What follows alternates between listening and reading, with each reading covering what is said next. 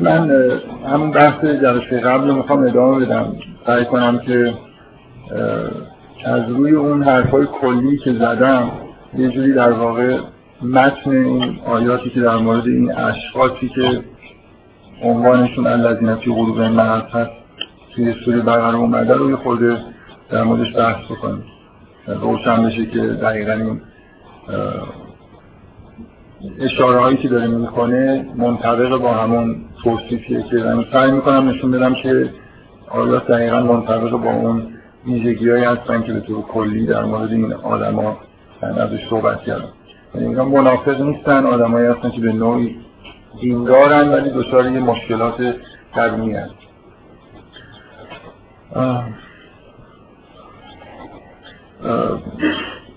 می‌خوام یه چیز نکته رو یادآوری بکنم. اونم اینه که مهمه که این ارتباط در واقع این مجموعه آیاتی که اینجا هست رو با محتوای سوره بقره بفهمیم. در واقع من جلسه قبل به این موضوع اشاره کردم. در واقع یکی از دلایلی که من میارم که چرا اینا منافقین به اون معنای عرفی نیستن و افرادی خود پیچیده هستن از روانی که به معنای واقعی کلمه جز دیندارا هستن. ادعای ایمانشون دروغ به معنایی که به طور عرفی فهمیده میشه نیست بلکه یه جور در واقع ادعای ایمانی که خودشون فکر می‌کنن ادعای درستیه. بلکه خودشون رو مؤمنتر از دیگران می‌دونن. یه اصطلاحی از حضرت علی در نهج البلاغه در مورد این افراد در مورد خوارج به کار رفته. که اصطلاحا در موردشون واژه مارقین کسایی که یه جور از ائمه هم مثلا نظر دینی جلوتر رفتن. خوارج یه جوری دیندارتر. خوارج دقیقا مثال خوبی از این آدمایی هستن که اینجا داره در موردشون بحث میشه. منافق و معنی عرفی نیستن که ایمان ندارن اومدن مثلا دروغکی ادعای ایمان بکنن. بلکه یه جوری اگر ازشون بپرسید تنها مؤمنین رو خودشون می‌دونن. و خیلی هم در آداب رعایت آداب شرعی و اینا پیشرفته تر به نظر می‌رسن. از ائمه مثلا یه خورده جلوتر و این اصطلاح معارضین اصطلاح خوبیه که به همین در واقع فضایی که اینجور آدم ممکنه درش زندگی بکنن در واقع اشاره داره. شما اگه به خوارج بگید که دارید در زمین فساد می‌کنید قطعا به شما جواب میدن که نه انما نحن مسلمون. واقعا احساسشون تفکرشون اینه که حضرت علی رو دارن می‌کشن و همیشه اینو خیلی به نقطه آموزنده و وحشتناکیه. یادآوری می‌کنم که ابن ملجم تو ایران بعضی فکر می‌کنن که شبهای قبل ارتباط داره به این که چون حضرت علی در اون شب ضربت خورده و در اون شب بخواست کرده و اون شب سومشه این شبهای قبل مثلا گرامی داشته میشه در حالی که اینجوری نیست. قدر از زمان پیغمبر هم اینا بودن و ابن ملزم با اون دوتا دوستش در اینکه عبادتی که دارن می‌کنن ثوابش بیشتر بشه تصمیم گرفتن که در شب قدر این کار رو انجام بدن. بنابراین داشتن فساد نمی‌کردن داشتن اصلاح می‌کردن دیگه. داشتن عبادت می‌کردن حتی به حساب خودشون دقیقا خوارج با همون خصوصیاتی که ما ازش می‌شناسیم یعنی یه تیپ آدم های خوش مقدسی که آدم های مؤمن واقعی رو هم حتی دینشون رو قبول ندارن. یه مثال خیلی خوب از همین آدمایی که اینجا داره در بحث میشه. و مثال های دیگه هم وجود داره. در بین مثلا فرض علمای دینی علمای یهود که به طور مداوم در قرآن باشون مواجه صورت میگیر و ایراد بهشون گرفته میشه که چرا اینطور می‌کنید چرا اونطور می‌کنید اینا منافق باز اون معنای عرفی نیستن. از این دسته هستن. آدمایی که خودشون رو دین خودشون رو حتی از دین مردمی که واقعا دیندار هستن برتر می‌دونن و خودشون رو دیندارای واقعی می‌دونن در حالی که کاملا آدمای فاسد و مفسدی هستن. و در حال من سعی می‌کنم که یه مقدار شبهه‌ای که تو بعض استفاده از بعضی از واژه ها ممکنه پیش بیاد یعنی یه جور در واقع هایی که اینجا استعمال شده به دلیل تفاوتی که شاید از نظر معنا با استعمال عرفی ما داره ممکنه گمراه کننده باشه که این آیات رو بعضی به معنایی می‌گیرن که توصیف منافقین به همون معنای عرفی. من امروز بعد از این مقدمه که می‌خوام بگم می‌خوام یه جوری در واقع وارد تک تک آیات بشم سعی کنم مثلا این مثالایی بزنم که روشن بشه که بعضی از این واژه ها معنیشون چیه و در مورد این تمثیل هم امیدوارم برسم امروزی خود صحبت کنم قرار همون درس دارم ادامه میدم. یه خود تاکیدم امروز روی متن بیشتر از جلسات من.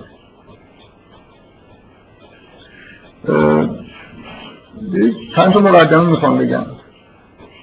یه مقدمه که قبلا هم در واقع بهش اشاره کردم می‌خوام روش تاکید بکنم اینه که ما یه جور خلقی به طور خداگاه یا ناخداگاه نسبت دین داریم.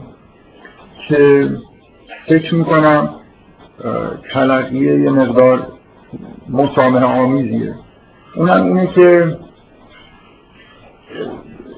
فکر می‌کنم تصور عمومی که اگر یه نفر بیاد بگه که فرستاده شدن انبیا و اومدن مثلا هدایت بشر از طرف خداوند زایعاتی داشته یه جور این حرف حرف بد محسوب میشه. یعنی با یه جور انگار ناخداگاه ما احساس می‌کنیم که باید بگیم که هر چیزی در اطراف مثلا پیامبران و نبوت و اینا گذشته همش مثبت من قبلا اینو گفتم می‌خوام حالا به عنوان مقدمه تاکید بکنم که اینجوری نیست. یعنی وقتی که هدایت به بشر می‌رسه آسیب هایی هم همراهش هست. خیلی واضح هم هست که چرا. یعنی شما اگه یه آدمی رو هدایت الهی بهش نرسیده باشه مثل مثلا بچه ها که هنوز به اون سنین عقل نرسیدن که هدایت رو اصلا درک بکنن بتونن در واقع ایمان بیارن. خب به نظر می‌رسه یه موجودی که بهش هدایت نرسیده توی وضعیت گمراهی عمومی قرار داره. و در مجموع اوضاعش خوب نیست. این بپذیریم که کسی که هدایتی نشده و دنبال هدایت الهی نرفته کلا اوضاع عمومیش خوب نیست. ولی وقتی که هدایت نازل میشه آدم هایی پیدا میشن که حالا این هدایت بهشون رسیده و پیروی نکردن. اینا بدترین موجوداتی هستن که در کره زمین دارن زندگی می‌کنن. یعنی دین وقتی که به مردم ابلاغ میشه زایعه این شکلی هم در واقع پیش میاد. عجیب و غریب ترین آدما پیچیده ترین آدما رز ترین آدما رو شما باید بین آدمایی که توی محیط های مذهبی زندگی می‌کنن پیدا کنید. همونطوری که انتظار ما اینه که بهترین آدما رو همینجا پیدا کنید در واقع نزول کتاب و هدایت الهی یه جوری شکافی انگار ایجاد می‌کنه. کاملا هم طبیعیه دیگه. مثلا شما توی قرآن می‌خونید که در مورد توی همون موضوع حواریون در تو سوره بقره که اشاره خیلی واضحی هست. در مورد قوم یهود گفته میشه که اینا احرفن ناس علی حیات دنیا هستن. حریصترین مردم اگه می‌خواید پیدا بکنید برید توی جایی بگردید که دین نازل شده. بین بنی اسرائیل نگاه کنید ببینید که اینا نسبت تمام آدمایی که توی محیط های غیر دینی زندگی می‌کنن آدمهایی اونجا پیدا میشن که حسشون بیشتر است در واقع. یه عدهشون هدایت شدن به نبوت و نزدیک به نبوت رسیدن.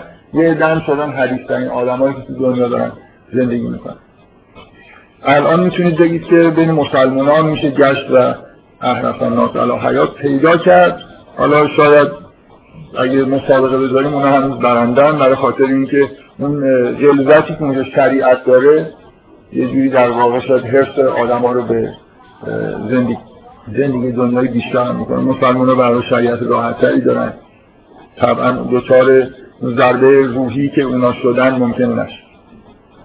یا به این آیه دقت بکنید. اگه, اگه خداوند کسی رو سختتر عذاب می‌کنه یعنی این آدم بیشتر از هر کسی مستحق عذابه شما توی سوره مایده آخرش تو ماجرای حواریون به روشنی به این مسئله اشاره میشه که از خداوند می‌خوان که این معجزه‌ای ببینن سفره از آسمان نازل بشه که ازش بخورن و این جواب میاد که اگر بعد از این کافر بشید به این, به این چیز روشنی که دارید می‌بینید پشت بکنید اون وقت عذابی شما رو می‌کنن که هیچ کس رو در دنیای همچین عذابی نکردن. در واقع آدمی که در معرض دین قرار می‌گیره و پشت می‌کنه بدترین آدمه و بیشترین عذاب رو باید تحمل بکنه. این خیلی واضحه دیگه. به حال هدایت کردن چون خطر پشت کردن مردم به هدایت وجود داره و شاید بشه گفت که اکثریت مردم به هر حال دنبال هدایت الهی نمیرن توی جواب مذهبی یه جور فسادهایی ایجاد میشه یه جور رضالت ایجاد میشه که شاید قبل از نزول دین اصلا این چیزا وجود نداشت. مثلا واقعا شاید کشیفترین کاری که بشر انجام می‌تونه بده اینه که از دین رو یه جوری دستاویز مسائل دنیایی بکنه. یعنی مقدسترین چیزی که توی دنیا وجود داره رو باش مثلا پول در یا دین رو مثلا تحریف کردن. یعنی خداوند کلامی نازل نمی‌کرد خب آدمی پیدا نمیشه که بخواد جلوی خدا وایسته و مثلا کلام خدا رو تحریف بکنه.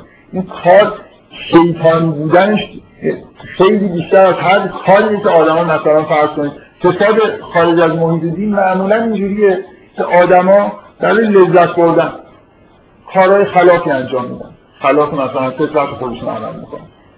دنبال اینن که مثلا هر چیزی لذت بخشی رو بخورن هر کاری لذت بخشی بکنن مثل حیوانات دیگه حالا برای حیوانات هم اینجوری تصور عمومی ما اینه که بر اساس اصل لذت دارن زندگی می‌کنن. خب یه جور توی زندگی در اساس لذت سادگی هم وجود داره صداقت هم وجود داره. و حالا آدمی رو تصور بکنید که همون زندگی حیوانی رو داره می‌کنه با یه مقدار زیادی پوشش های مذهبی عجیب و تقدس بخشیدن به کار خلافی که مثلا می‌خواد انجام بده. یعنی چون مثلا انگیزش اینه می‌خواد یه کاری رو انجام بده توی محیط دینی داره زندگی می‌کنه نه محیط دینی رو معنی اینکه توی جامعه دینی فقط داره زندگی می‌کنه.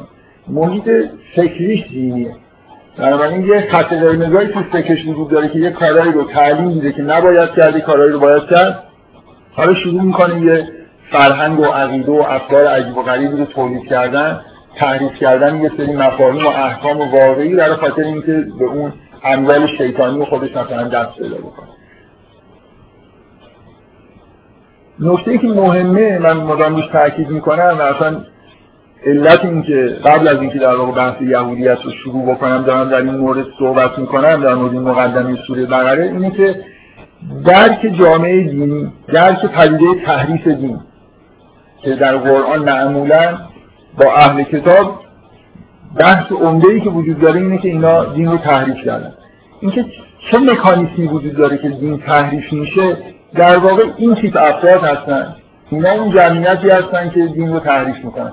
هر چی بیشتر بشناسید که این جور آدما چه جور آدمی هست چرا اینطوری شدن؟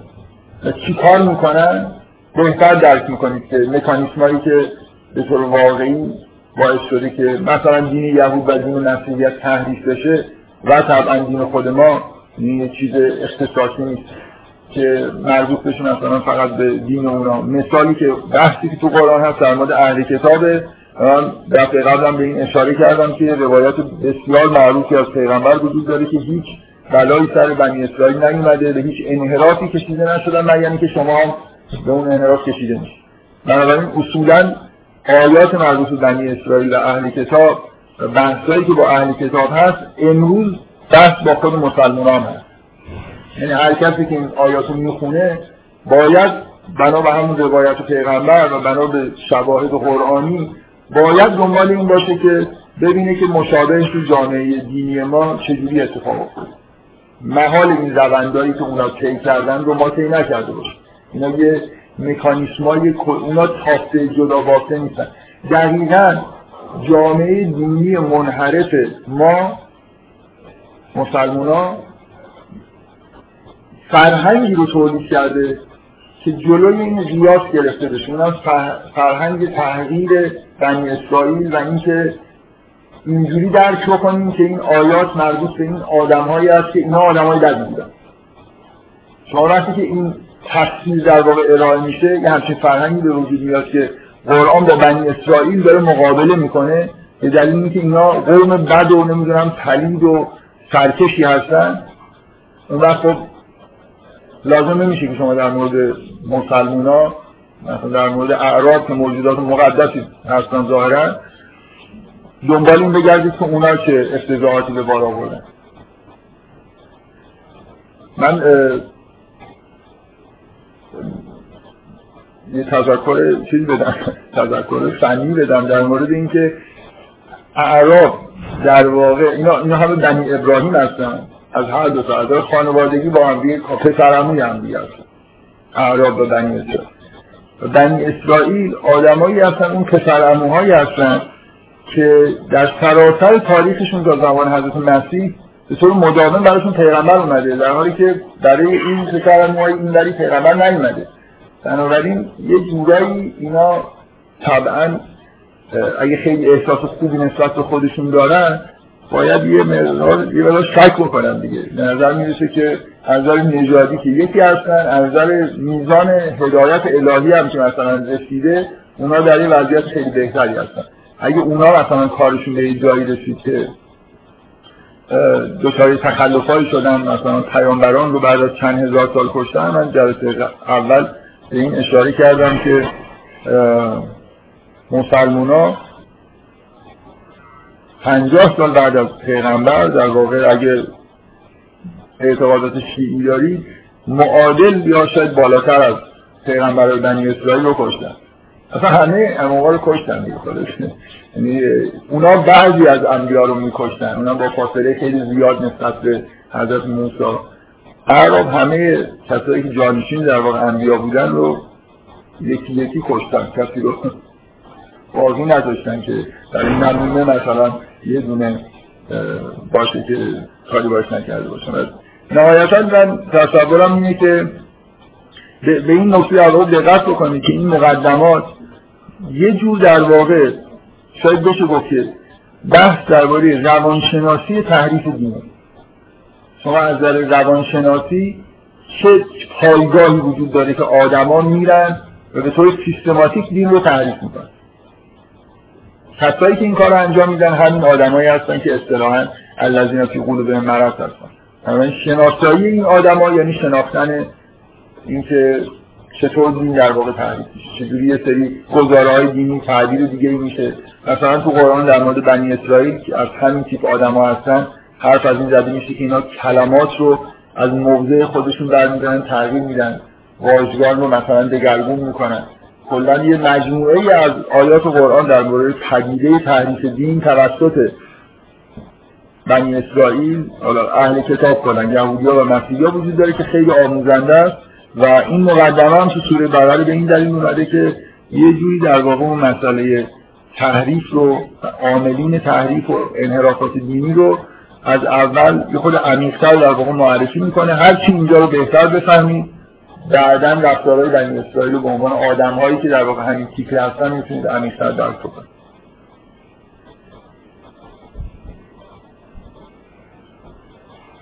خب یه نکته دیگه در مورد اینکه من قبلا به این اشاره کردم که آها حالا در واقع یه بحث خیلی ساده ای وجود داره. اونم اینه که علا وجود این زایعه ای که بعد از نزول هدایت الهی در واقع به وجود میاد تو جامعه بشری بدیهیه که این هدایت باید نازل بشه. یعنی در واقع اگر هدایت الهی نازل نشه چه اتفاقی میفته توی سوره بقره آیه هست. من روزی که در مورد سوره بقره بحث می‌کردم واقعیتش اینه که یادم رفت. توی یادداشتان بود ولی خب دیگه یه خورده جلسه یه جوری بود که از اولم نیومده بودم به قصد اینکه همه چیزایی که یادداشت کردم رو بگم. این چیز خیلی مهمی بود که مون. و اولین چیزی بود که کلاس تموم شد به ذهنم رسید که این یکی دیگه هر جور شده باید می‌گفتم. در اینکه فکر می‌کنم که از آیه های خیلی کلیدی قرآن در درک دین و همه پدیده های دینیه. بعدا به بهانه توی درسی که در مورد جلسه بعدی که در مورد آمریکا بود به این آیه اشاره کردم آیه ای که در مورد امت واحد بحث می‌کنه.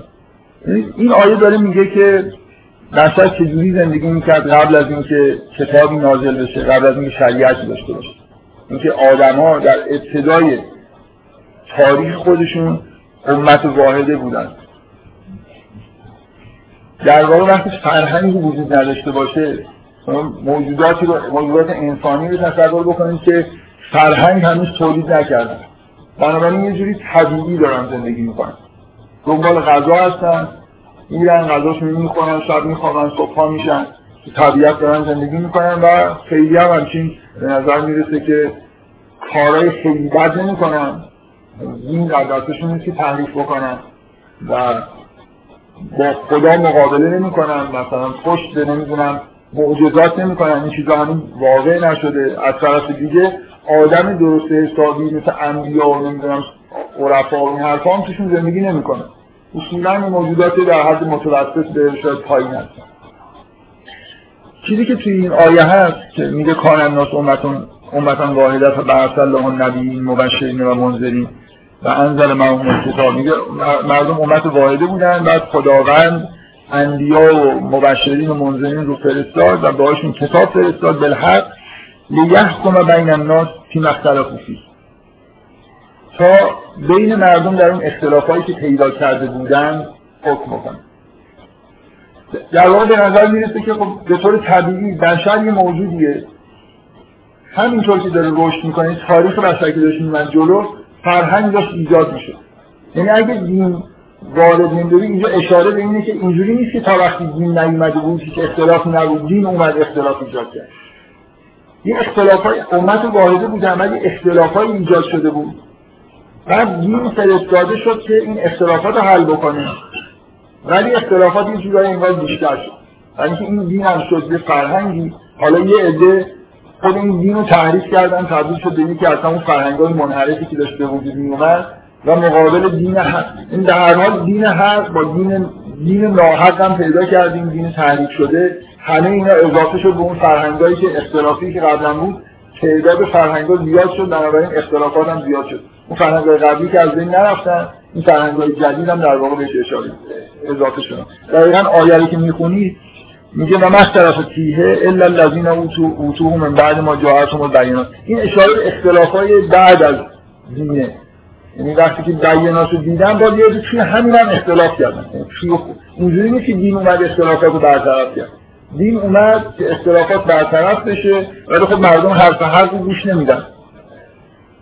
یه عده گوش دادن حالا مثلا به جایی رسیدن یه در همین دین رو تبدیل کردن به یه دکونی در مقابل اون دکونایی که قبلا بود و در همینجور که می‌بینید تاریخ بشر با اختلاف پیش این مثل همون در واقع تمثیل خوبی که به نظر من وجود داره و تاریخ بشر در واقع میشه به نوعی رشدش رو به رشد یه انسان یه انسان در واقع تشبیه کرد اینکه دوران کودکی داره در دوران نوجوانی و جوانی و مثلا به بزرگسالی می‌رسه واقعا به نظر می‌رسه انسان سالهای اول تاریخ بشر حالت خیلی کودکانه ای داشته. اسطوره ها نشون میده که ذهنیت چقدر ذهنیت کودکانه ای بوده. اسطوره ها خیلی شبیه این داستانه که همین الان شما برای بچه ها تعریف می‌کنید و خیلی خوششون میاد. داستانه پریان دیگه. جنی باشه پری باشه دیگی باشه همین چیز اسطوره همین هست فکر نکنید که اسطوره داستانایی بوده که در دوران نخستین مثلا تاریخ بشر برای بچه ها تعریف می‌کردن. یعنی ایدئولوژی مردم بالغ و خیلی همچین عاقل مثلا دوران قدیم بود. یعنی اسطوره برای اسطوره یونانی برای مردم یونان حالت دین داشته دیگه. ایدئولوژیشون بوده مقدس بوده واقعا یه جوری اعتقاد داشتن به خدایانی که مثلا تو این اسطوره ها مطرح هستن و وقایعی که وقایع عجیب و غریبی تو اسطوره ها میشه. این آیه در واقع چیزی که داره میگه اینه که چه دین می اومد چه نمی اومد بشر دچار انحراف می‌شد نظر فکری. اینجوری نیست اون امت واحد باقی میمون اون امت واحده یه جوری شکننده است مثل دوران کودکی میمونه. بشر خلاصه. رشد می‌کرد ذهنیتش در واقع تکمیل می‌شد به نظر می‌رسه که حتی از نظر زیست شناختی یه جور تکامل به معنای واقعی کلامی داشت اتفاق میافتاد. یعنی انسان ها ذهن آره اگه شما بگید که فیزیولوژی انسان تغییر نمی‌کرد یا مغز به معنای واقعی کلامی چی چیز نمی‌شد ولی در نرم افزارهایی که روش داشت اینستال می‌شد یه جورایی داشتن پیچیده‌تر می‌شدن. و واقعا من یه جور هاردوریه که وقتی نرم افزار خوبش اینستال می‌کنید جورایی واقعا چیزتر میشه. یعنی خود این هاردور در واقع ارتقا پیدا می‌کنه. ما هنوز یه همچین هاردورایی نساختیم حالا منظورم هاردوری که تو خونه استفاده کرد. در حال به نظر می‌رسه که توی تاریخ بشر به طور جبری این اتفاق میفته یعنی همون اسطوره های های ذهنی بودن که ذهن بشر داشت پیشیده سر می‌کرد. و اگه دین نمی اومدم به در تنها فرقی که می‌کرد اگه دین نمی اومد این بود که در بین همه فرهنگایی که ایجاد شده بود همه فرهنگا باطل بودن این فرهنگ حرفی وجود نداشت.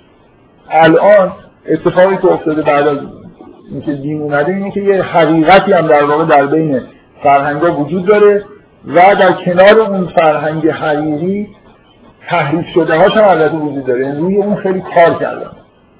افرادی که قبلا بودن بعضیاشون در جنگ شکست خوردن در مجبور شدن ایمان بیارن و به کارهای خودشون در درون دین ادامه دادن دیگه. یعنی اسطوره مثلا دینی ساختن با استفاده از همون اسطوره یونانی تبدیل شدن به سری داستان های عجیب و غریب مربوط به مثلا وقایع دینی که هیچ اتفاق نیفتاد. معجزاتی که کسی اجدها دوست داره و دیو دوست داره و اینا خب می‌تونه مثلا ادعا بکنه که حالا یکی اون پیغمبری که اون جامعه داره زندگی می‌کنه به پیغمبری معتقده که اون پیغمبر مثلا اجدها رو می‌گرفت. به جای اینکه مثلا خدایان قبلا اجدها رو می‌گرفتن حالا پیغمبرا نمی‌دونم اماما مثلا چیکار می‌کردن؟ داستان درست می‌کنن دیگه. در ذهنیت وقتی ذهنیت اون شکلی باشه شما تو هر جا بذارید به کار خودش ادامه میده. اگه از این چیزا ندیدید من به شدت به شما توصیه می‌کنم. البته توصیه به شوخی دارم میگم. وقتتون رو لازم تلف بکنید. ولی این نگاه به تفسیر تبری بندازید و مخصوصا یه معراج نامه بخونید.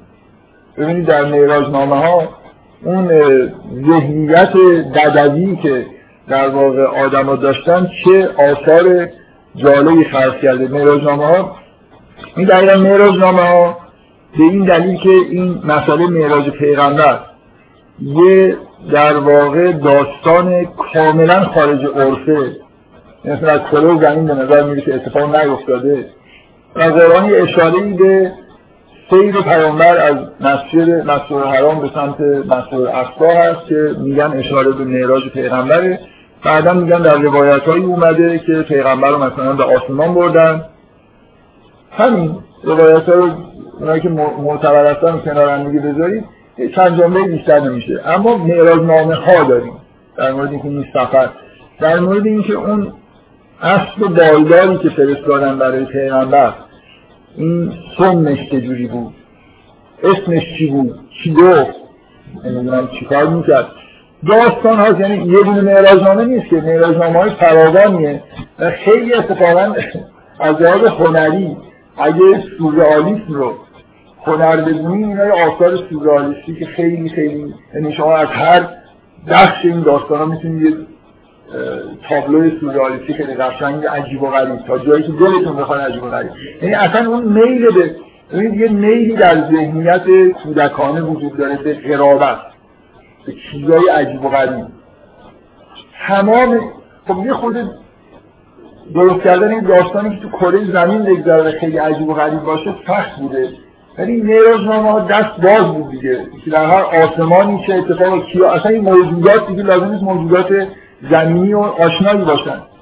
از دیگه گاو شاخدار و بالدار و سم نمی‌دونم همه جور چیزی اونجا توی معراجنامه شما می‌بینید که آزادانه خلق شده.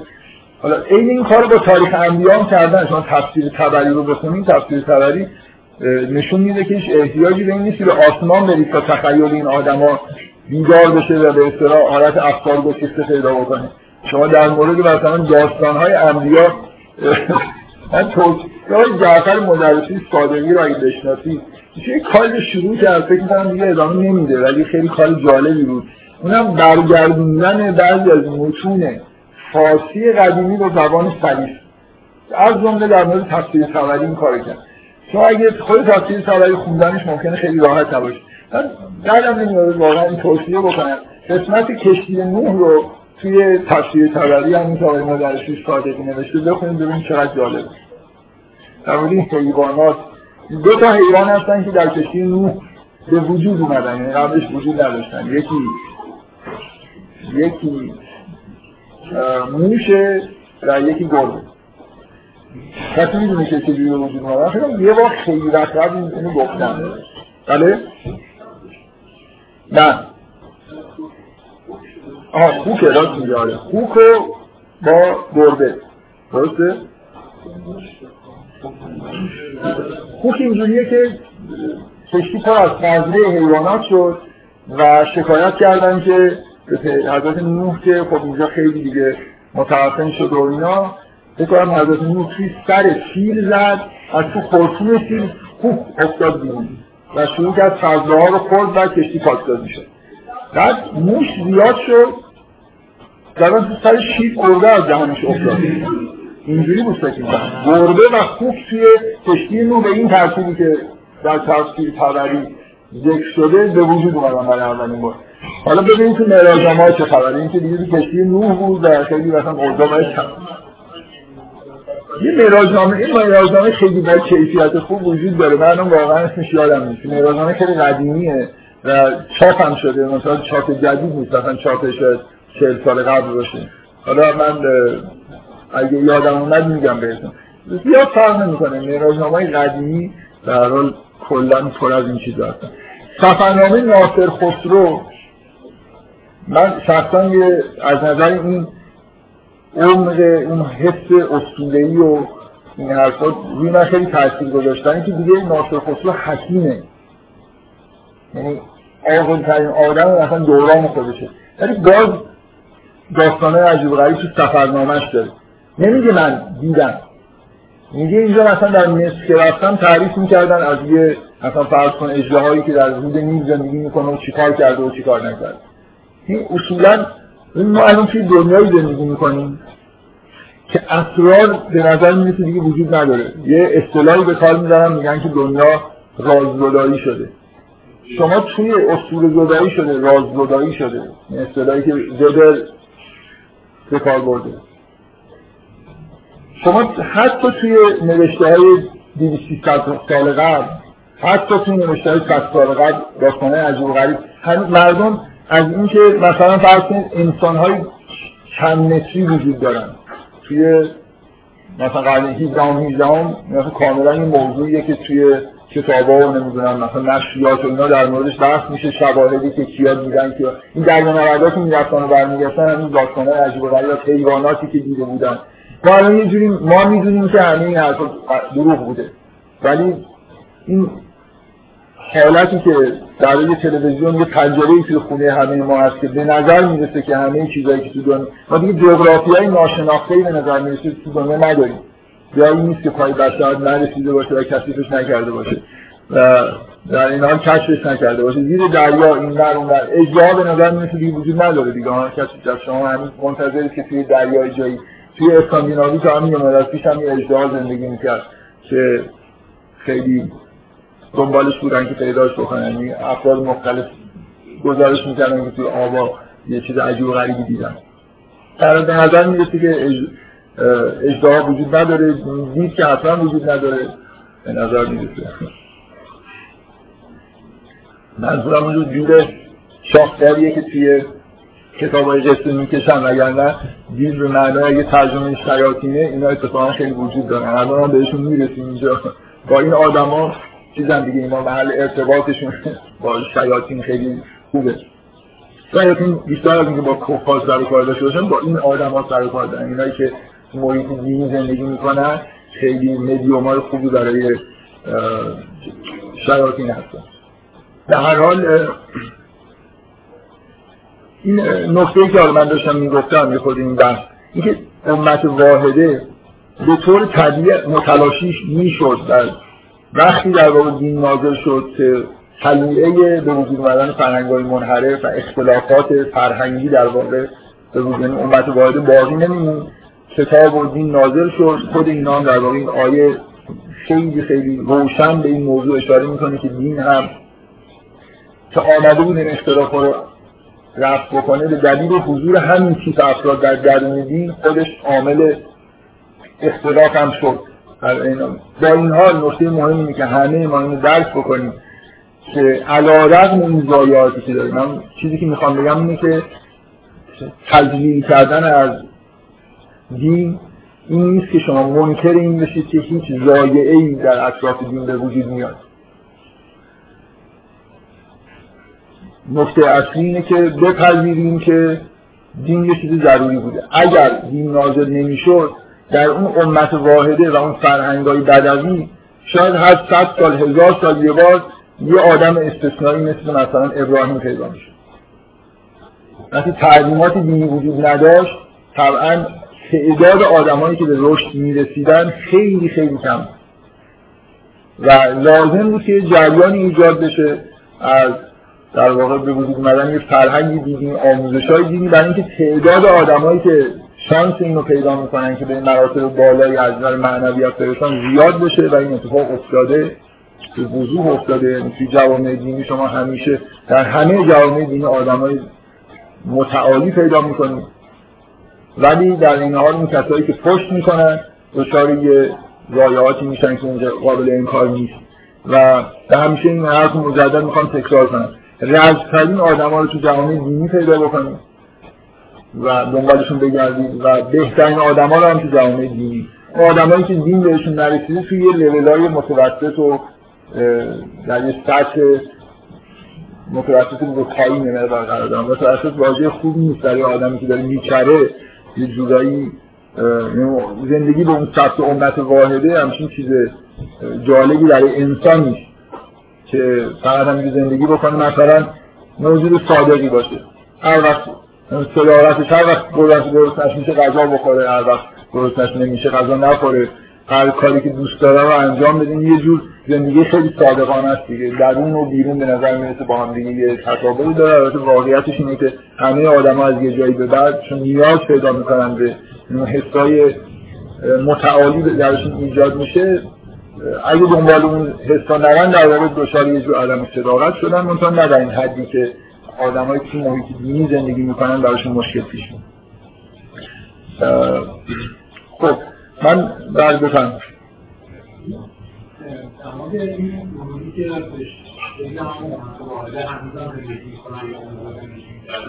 خب.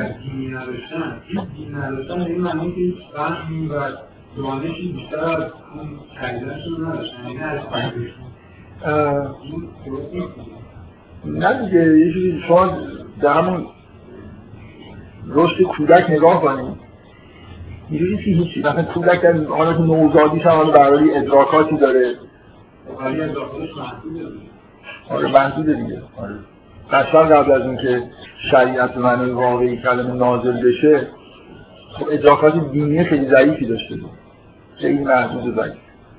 فقط یه جوری حسای گنگ و مثلا غیر قابل بیان نسبت به تعالی نسبت به مثلا فرض جهان طبیعت و اینا یه حسایی داشت.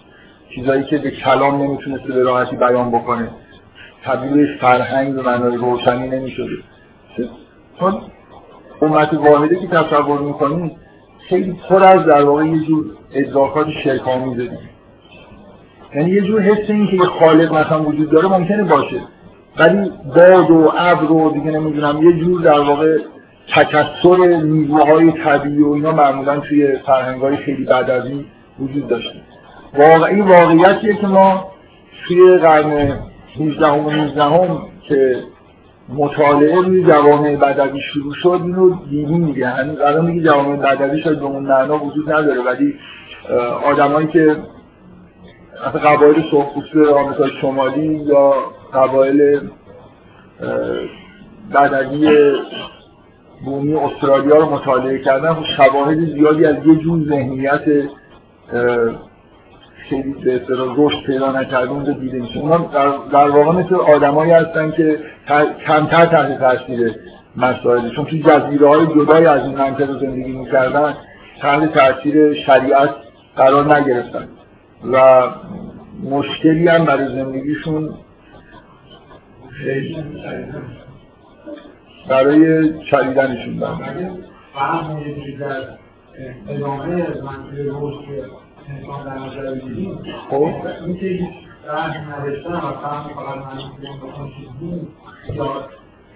نه نه نه نه نه من من دقیقا برعکس میگم. من می‌خوام بگم که فهم و فرهنگ قبل از اینکه شریعت نازل بشه ایجاد شد. این آیه اینو داره میگه. امت واحدی که باقی نمیمونه. بشر رشد می‌کنه و بعد از این مدت شروع می‌کنه خودش فرهنگ یعنی اگه خداوند فرهنگی تولید نکنه دست روی فرهنگ بشر نذاره بشر برای خودش یه سری فرهنگ‌های عجیب و غریب تولید می‌کنه. نکت بله؟ چرا فهمید من نمی‌فهمم. منظورت میشه یعنی می‌خواد بگید که اصلا جوامع بدوی هیچی نمیفهمیدن. مطمئن باشید یه چیزایی رو از ما بهتر میفهمیدن. خب. خب یعنی چی؟ منم جهت من میگم موضوع اینه که فهم پیدا می‌کردن شاید نسبت طبیعت. سرخپوستا این چیزایی از طبیعت میفهمیدن هیچ چیز فکر می‌کنم نمیفهمیدن اونم شاید نفهم ولی سرخپوستا چقدر درباره عرفان به معنای واقعی کلمه می‌فهمن؟ چقدر درباره اسماء الهی مثلا می‌دونن؟ یه چیزهایی تزریق شده به جامعه بشری. توسط نزول مثلا شریعت و کتاب. که باعث رشد این مفهوم کتاب من یه دفعه این تاکید کردم. اون جاهای جدا افتاده از این منطقه که شریعت از جغرافیایی نازل شده کتابت اصلا به وجود نیومده. یه جوری ثبت کردن و قلم قلم برداشتن و نوشتن و اینا. اینکه خداوند در اولین آیات قرآن میگه که الذی علم بالقلم جوری تعلیم الهی که به بشر رسیده با کتابت و قلم بوده. طبق چیزی که ما بهش معتقدیم اصلا الواحی رو که روش چیزی نوشته شده بود موسی مثلا از کوه با خودش آورد. الواح سنگی که اینا در واقع بنیان کتاب تورات بودن. که حالا میگن ده فرمان مثلا درش نوشته شده بود. چیزی که در تابوت عهد گذاشته بودن و حفظش می‌کردن و با خودشون میبردن. این واقعه در واقع نزول شریعت یه واقعیه که تو این آیه داره بهش یه جور خاصی اشاره میشه. قبل از یه اعتراضی که بعضی ها ممکنه بکنن که چه گناهی کرده بودن آدم هایی که در استرالیا زندگی می‌کردن یا در قاره آمریکا زندگی می‌کردن در جغرافیایی کمتر و دیرتر تحت تاثیر این چیز قرار گرفتن نزول شریعت قرار گرفتن. این به نوعی مثل اینه که من, تصورم این دقیقا نتیجه این اشکال نتیجه این ذهنیتیه که می‌خواد بگه که دین اصلا نباشه بشر هیچی نیست. دین اگه باشه بشر خوشبخت میشه. من همش حرفم اینه که دین نبودن بشر بدبخت نبود. یه دوران امت واحده وجود داشت مسئولیتی که مثل دوران کودکی.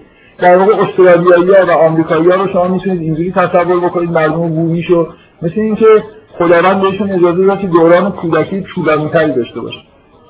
من فکر نکنم آدم ها وقتی ماهایی که آدم وقتی بزرگ میشن ممکنه دوران کودکی فقط آدم دوست دارن که زود بزرگ بشن. ولی آدم بزرگ اگه بهشون بگی که دوست داشتید دوران کودکی این طول بکشه کنن خیلی اعتراضی نمی‌کنن.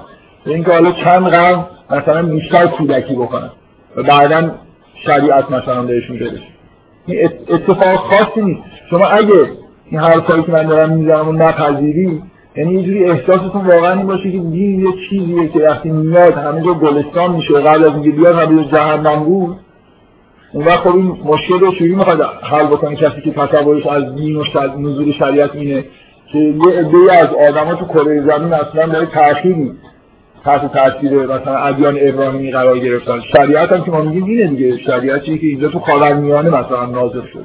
بنابراین از جغرافیایی مرکزی داره و یه آدمایی در حواشی زندگی می‌کنن که کمتر تحت تاثیرش قرار گرفتن. من از حرفم اینه که به این آدمایی که داریم در مورد صحبت می‌کنیم نگاه کنیم و متوجه بشید که دین چطور در واقع علاوه بر اینکه نعمته نقمت هم هست برای خاطر آدمایی که در واقع اکثریت آدمایی که به معنای واقعی کلمه تبعیت نمی‌کنن از هدایتی که بهشون رسیده. بنابراین کودکی خود طولانی تر داشتن همچین فاجعی فاجعی توی تاریخ. این بده من جواب خیلی ساده بدم. اونم اینه که عین همین اشکال در مورد استرالیا و آمریکا کسی بکنه عین همین اشکال وجود داره. همیشه تو خاورمیانه هم یه دوران طولانی گذشته که دین وجود نداشته به این معنی که ما می‌فهمیم. یعنی اصولا دست از تو حالت کودکی امت واحد رها کردن اگه یه چیز خیلی بدی باشه خب همه تاریخ بشر اینجوری بوده در ابتدا. یعنی آیا همین رو داره میگه؟ آیا سراحتا داره میگه که ما یه دوران قبل از نزول کتاب داریم؟ که لحن این واژه‌ای که در موردش داره به کار میاد واژه منفی نیست. آدم یه جورایی احساس خوبی پیدا می‌کنه که یه روزی مردم امت واحده بودن. این قبل از نزول شریعت. نمی‌دونم چقدر یه حرفی که می‌خوام بزنم. چون من, چون فکر می‌کنم آیه خیلی آیه مهمیه. برای خاطر اینکه احساس می‌کنم که ما بیش از اندازه دین رو معادل همه چیز می‌گیریم و فقط و فقط یه جوری انگار دوست داریم که بگیم که دین چیز خیلی خوب و لازمیه مثلا ضرورتش رو ثابت بکنیم. و به یه حالت اقرابی می‌رسیم که انگار اگر دین نباشه بشر هیچی نیست. شما به همین حرف دارید می‌زنید به عنوان اعتراض به من ندارم همین میگم. که دوران قبل از شریعت هم یه چیزی هست. خوب.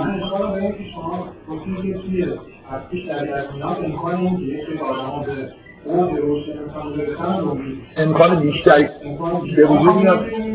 آره اینجوریه. آره. یعنی یعنی شریعت نزولش یه راهی باز می‌کنه برای رفتن رهبر و ساسنین از یه طرف و رفتن به معراج از طرف دیگه. یعنی در واقع اینجوریه دیگه. شما مثلا این عرفا میگن که طی کردن راه عرفان احتیاج معلم و استاد داره. شما احتمالا اینو قبول ندارید. یه فکر می‌کنید که آدما مستقلا می‌تونن برای خودشون. دین یه جور در واقع مکتب انگار آموزشیه که آدما میرن توش که این چیز رو یاد بگیرن. شریعت حالا عرفا بهش برای اینکه یه تأکیدی کرده باشن توی چیزی خودشون میگن طریقت. شریعت و طریقت هر دو معنای راه به معنای جاده هستن. جاده ای که به جا... انبیا اومدن یه جاده ساختن. اینجوری نیست که قبلش نمی‌شد این رفت در ارتفاعات. یعنی جاده وجود نداشت که به راحتی بتونید برید. شریعت یعنی ساختن همین نزول شریعت یعنی ساخته شدن یه جاده که راحت تر بشه رفت. از اون طرف چون سوره یه دارم سور می‌خوانن از اون برمیدن جاده ای که به دو طرف انگار راه داره. یعنی به یه جاهایی آدم ها رسیدن بعد از نزول شریعتی قبلا نرسید از اون بیشتر از اون ور. موفق شدن که یه مناطقی از جهنم دست پیدا بکنن کشف کردن دیگه. همینجوری رفتن دیدن مثلا طبقات پایین جهنم خالی بود. بعد یه عده مثلا همون حواریون خدا نمی‌دونم حضرت ایسا بعد از اون آیات چیزی گفته که آدم امید پیدا می‌کنه که اینا مورد عفو قرار بگیرن. ولی اونجا خلاصه کاندیدایی هستن برای که آخرین طلبات جهنم رو کشف بکنن دیگه اون تهش به چی وجود داره.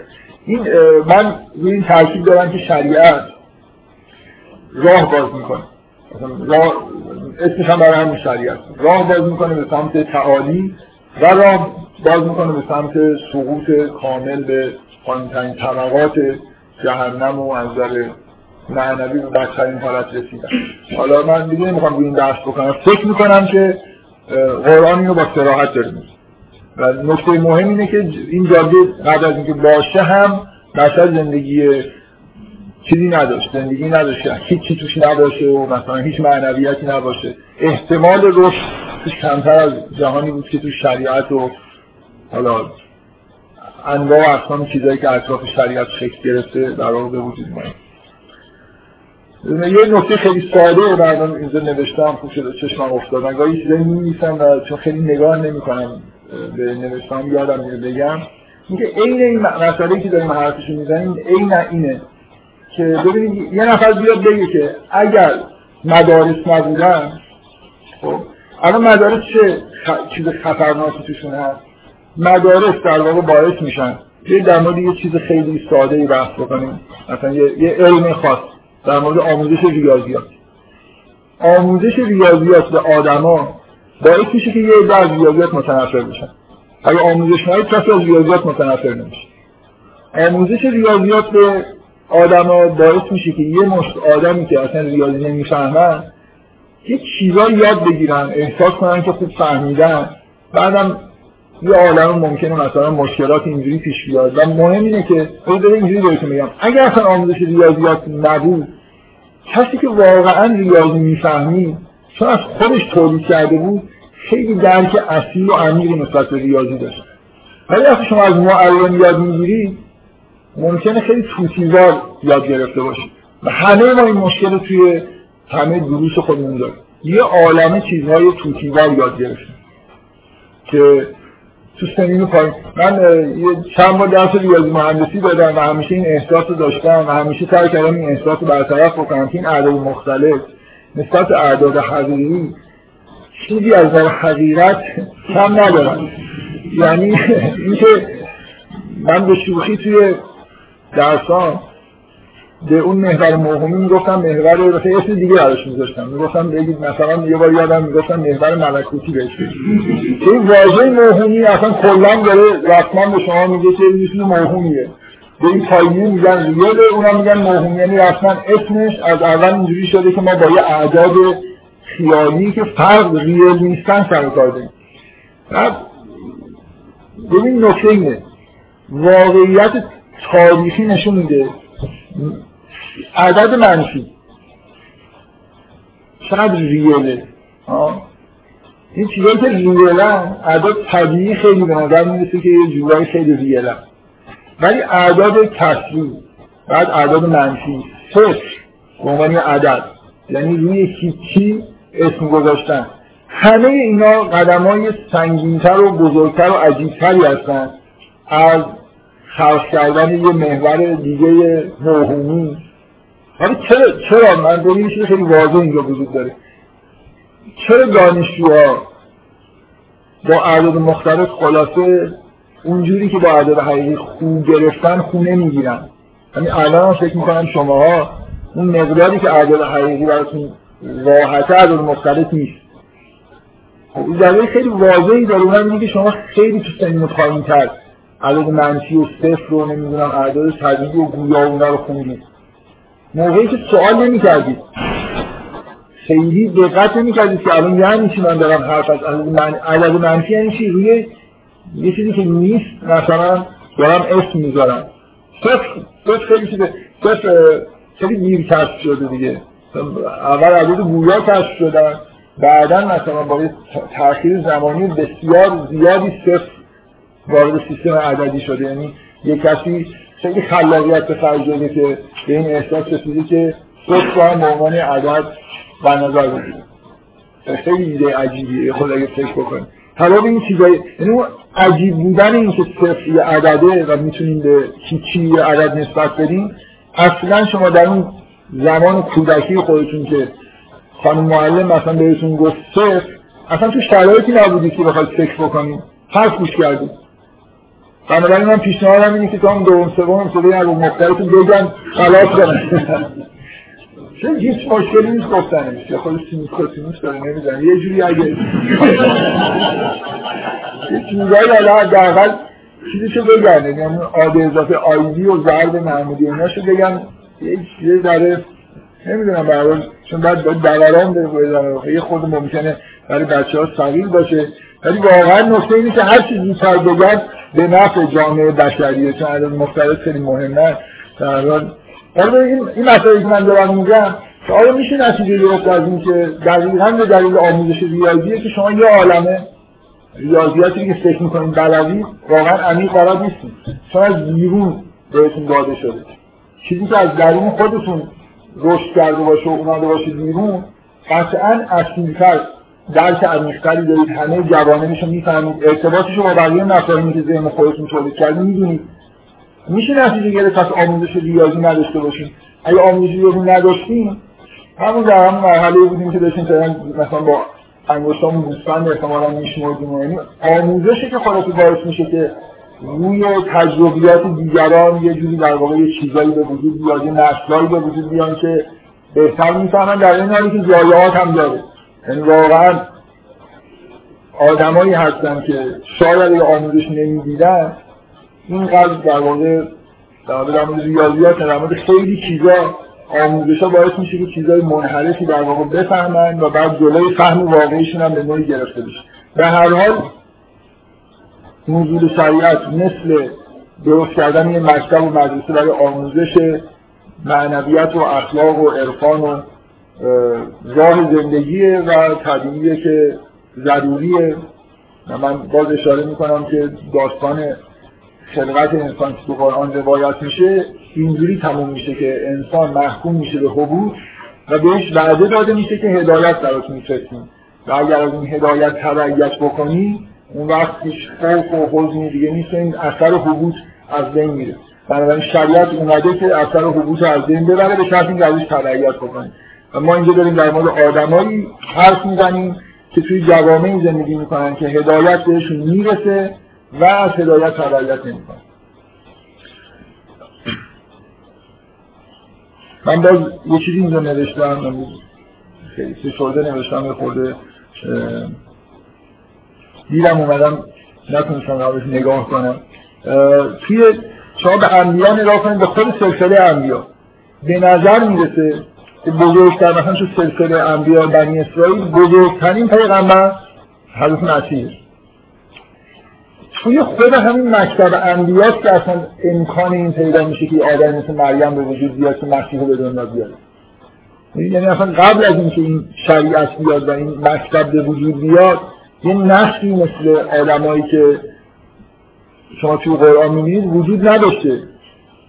این اینکه نسل اندرماس توی جغرافیایی نسبتا محدود توی خانواده این اتفاق میفته اینو دقیقا نشان دهنده اینه که اینجا یه امکانات جدیدی برای رشد در واقع برای بشر فراهم شده. یعنی وجود به وجود اومدن حضرت مریم و حضرت مسیح در واقع نشون میده که شریعت اون کاری که باید بکنه رو کرده. یعنی افراد برجسته ای تولید شدن که اصلا قبل از شریعت وجود نداشتن همچین آدم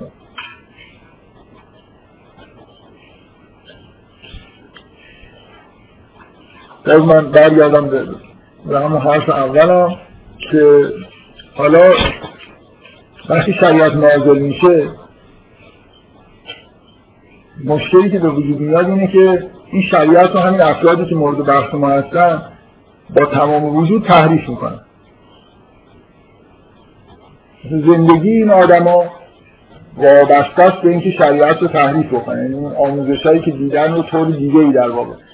بنابراین ما به جوامعی در واقع دسترسی پیدا می‌کنیم که توش چیزهایی که ادعا میشه از طرف خدا هست وجود داره ولی اینا تعریف شدن. خب این خیلی خطرناکه یعنی شما فکر کنید حضرت ابراهیم هیچ آموزشی ندیده رو کمال رسیده.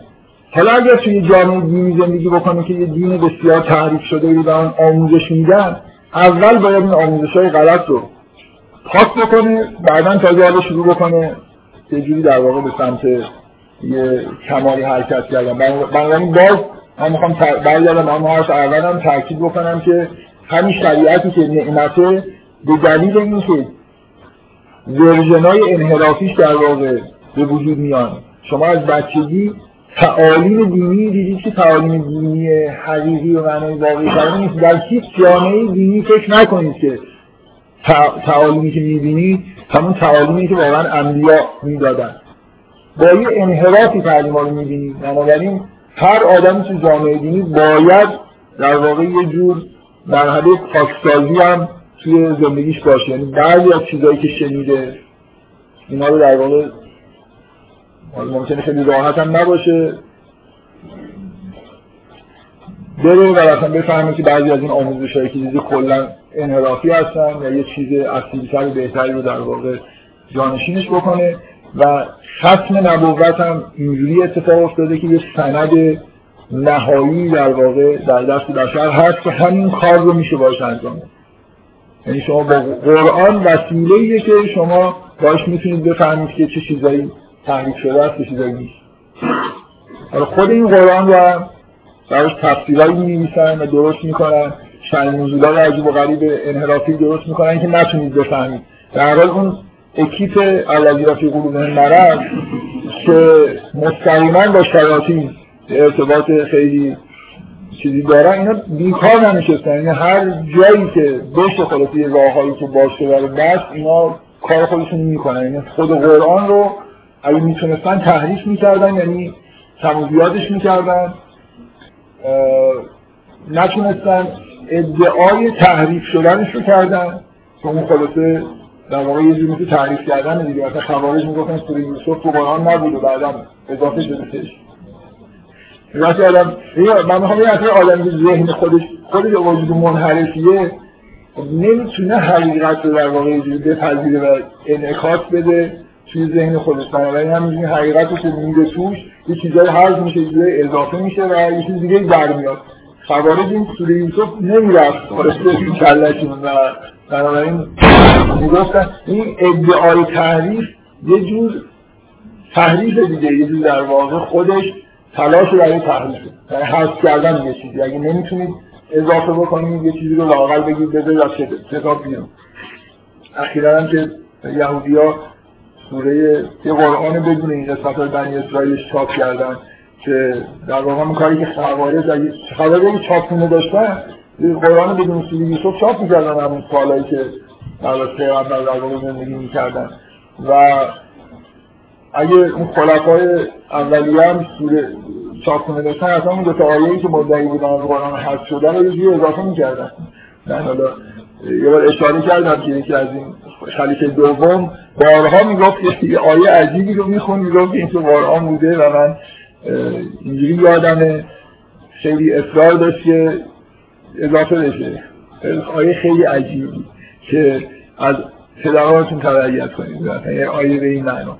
یعنی این همه یعنی واقعا به نظر من میزان درک این آدما رو از دین نشون میده که خلاصه یه جوری اون شوق برگشتن به سنت های قدیمی که بلا فاصله از پیغمبر در واقع آتشی رو روشن کرده و چند سالی باز دوباره عربیت جانشین اسلام شد توی همون محیط این در حدی زیاد بوده که اینا آیه به ذهنشون می‌رسید و اصلاح. من قسم می‌تونم بخورم که این دروغ نمی‌گفت یعنی واقعا فکر می‌کرد آیه بوده.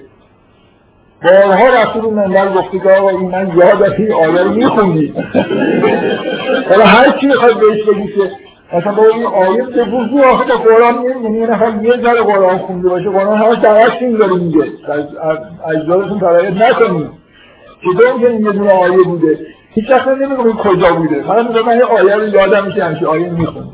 بگذاریم به هر حال تحریف دین چیزیه که توسط این آدمایی که در بذارید من چیز خیلی روشن بگم ما یه اصطلاحاتی توی روایات خودمون داریم که اینجا به می‌خوره ازش استفاده بکنیم. در واقع شما وقتی قرآن همین اول قرآن رو باز می‌کنید می‌خونی نکته اساسی که داره به شما میگه اینه که دو جور کفر داریم. یه جور به اصطلاح روایتی ما کفر جلی داریم یه جور کفر خفی داریم. اینا کافر هم واقعا. اینا کافرهای داخل محیط دینی هستن. که حقایق رو نمی‌بینن. آشنا نیستن با حقایقی که واقعا باید آشنا شده باشن. ولی خب توی محیط دینی تعلیمات دینی گرفتن و جز مؤمنین هم دیگه ادعاهای دینی هم دارن نمونه ادعاشون هم زیادتر از حد معموله. و اینا درون در واقع دین رو می‌خورن. این این اتفاقیه که در قرآن به طور مداوم در مورد اهل کتاب بنی اسرائیل و یهودی ها مخصوصا علمای یهودی علمای یهودی در قرآن همینان سردسته این آدما هستن. آدمایی که یه جوری دین رو پیچیده کردن یه جوری در واقع دین رو تحریف کردن کتاب خدا رو تحریف کردن. در یه جایی از قرآن اشاره به این هست که اینا یه جوری حرف می‌زنن یه چیزهایی می‌نویسن و میگن که به نظر بیاد از کتاب خدا که جا بزنن به جای کتاب خدا.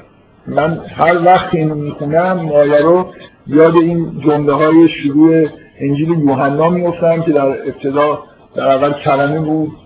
و توی این شروع معروف انجیل چهارم میگه در آغاز کلمه بود و و کلمه خدا بود بعد کلمه جسم شد در میان ما ساکن شد. این این از فنی ادای کلام خدا رو برآورده. جورایی آدم گول می‌خوره. اون حالت پیچیدگی و یه جور زیبایی هایی که یه جایی مثلا توی تورات وجود داره شما توی این جمله می‌بینید. اینو, اینو ساخته این یه عالم ساخته یعنی که کلمه جسم نشده در یعنی ما ساکن نشد. این یه آدم ساخته ولی طوری گفته که شما وقتی می‌خونید لحن کتاب مقدس رو واقعا داره. لحن شبیه در جای قرآن شبیه جایی از توراته و اینکه آدمایی پیدا شدن که دارن کتاب جعل می‌کنن. به نظر فنی هم دارن کار می‌کنن روش برای اینکه خوب جل بشه. مثل آدمی که اسکناس مثلا داره جل می‌کنه اون نقشش هم می‌خواد درست کنه قشنگ می‌خواد جل بکنه که هیچکی نفهمه. و ببخشید آدمی که داره جل می‌کنه چه احساسی داره؟ فکر می‌کنید آدمی که این انجیل رو جل کرده احساسش اینه که می‌خواد مثلا پول در بیاره. می‌خواد مردم گمراه بکنه یا نه؟ داره فکر می‌کنه حقیقت رو فهمیده. داره سعی می‌کنه که اینو طوری بیان بکنه که مردم هدایت بشن. بنابراین این آدم به وضوح آدمیه که اگه بهش بگید که لا تفسدو الارض میگه من دارم اصلاح می‌کنم. درست می‌دونه که این چیز نیست. اینو داره خودش اینجوری درست می‌کنه از نظر فنی مثلا تغییرش میده. ولی احساسش اینه که داره حقیقت رو بیان می‌کنه. احساسش اینه که داره مردم رو هدایت می‌کنه.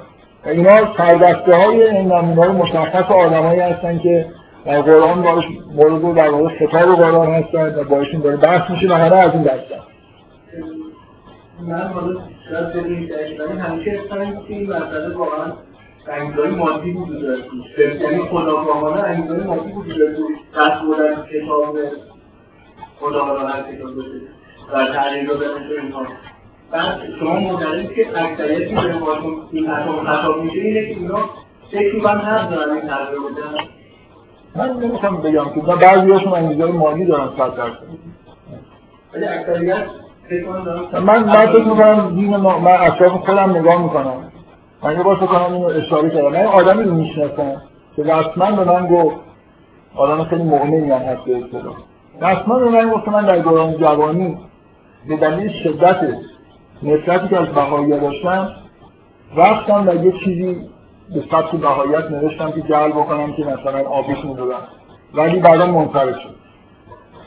توش انگیزه مالی هم مطمئنا نداشت. می‌خواد که مردم هدایت بکنه که از این بهایی های مثلا نفرت انگیز یه جوری دوری بکنن. تو مطمئنه که بهایی ها این همه شأن نزولایی که جعل شده این همه روایاتی که جعل شده واقعا اینجوری نبوده که همشون به دلیل چیز بود به دلیل منافع مادی بوده. یه دیگه در واقع خودشون در واقع گول می‌زنن خودشون رو گول بزنن بقیه مردم گول می‌خورن. یعنی همون سریعی که در درونشون هست به دیگران هم سرایت در حال سوال شما سوالیه که جوابش عوض کرده. شما اینجوری دارید می‌پرسید درصدشون من این حساسیتی ندارم. بین یک تا از نو در در حال آدم های قطعا با انگیزه مالی وجود داره با انگیزه های مقام طلبی خیلی وقت وجود داره. یه آدم مثلا بالا منبری ازش سوال می‌کنن بلد نیست جواب بده. آبروش داره میره و بعد فکر می‌کنه خب معمولا هم اینجوری که آبرو من داره آبروی دین و پیغمبر میره. حالا یه چیزی درست می‌کنه میگه دیگه مثلا.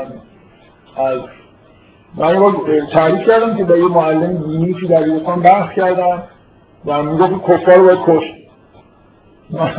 من بهش گفتم کی گفت کفار رو باید کشت؟ من در قرآن که اصلا بعد گفت در قرآن نوشته که قتل از انسان معشفن مرگ داره. این آیه معنیش اینه مرگ در انسان که کافر میشه. اینو جدی داشت جا می‌داد دیگه. یعنی گیر کرده بود جلو بقیه بچه ها و من فکر نمی‌کنم نمی‌دونست این آیه یعنی چی. ولی از اون لحظه معلم دینی که در مقام پیغمبر نشسته خیس بشه ممکنه بچه ها ایمانشون از دست بدن. حالا اشکال نداره. فعلا این آیه رو یه جوری دیگه جا بزنیم. که مثلا فعلا اصلا دیگه بگذار وارد کارش می‌کنه. یعنی یه جوری مناطق مالی در نیست داره برای خودش توجیه می‌کنه دیگه. این خود معادل گرفتنه. مثل آدم خودشون با دین و خدا معادل می‌گیرن خیلی مسئله حساسیه دیگه. یعنی کلا راه باز میشه که خیلی کارا انجام بدن. من خیلی به مسئله حساس هم حالا یه جلساتی هستن که موقعیت دارم که این حرفای تکرار بکنم و هی تشدیدش بکنم.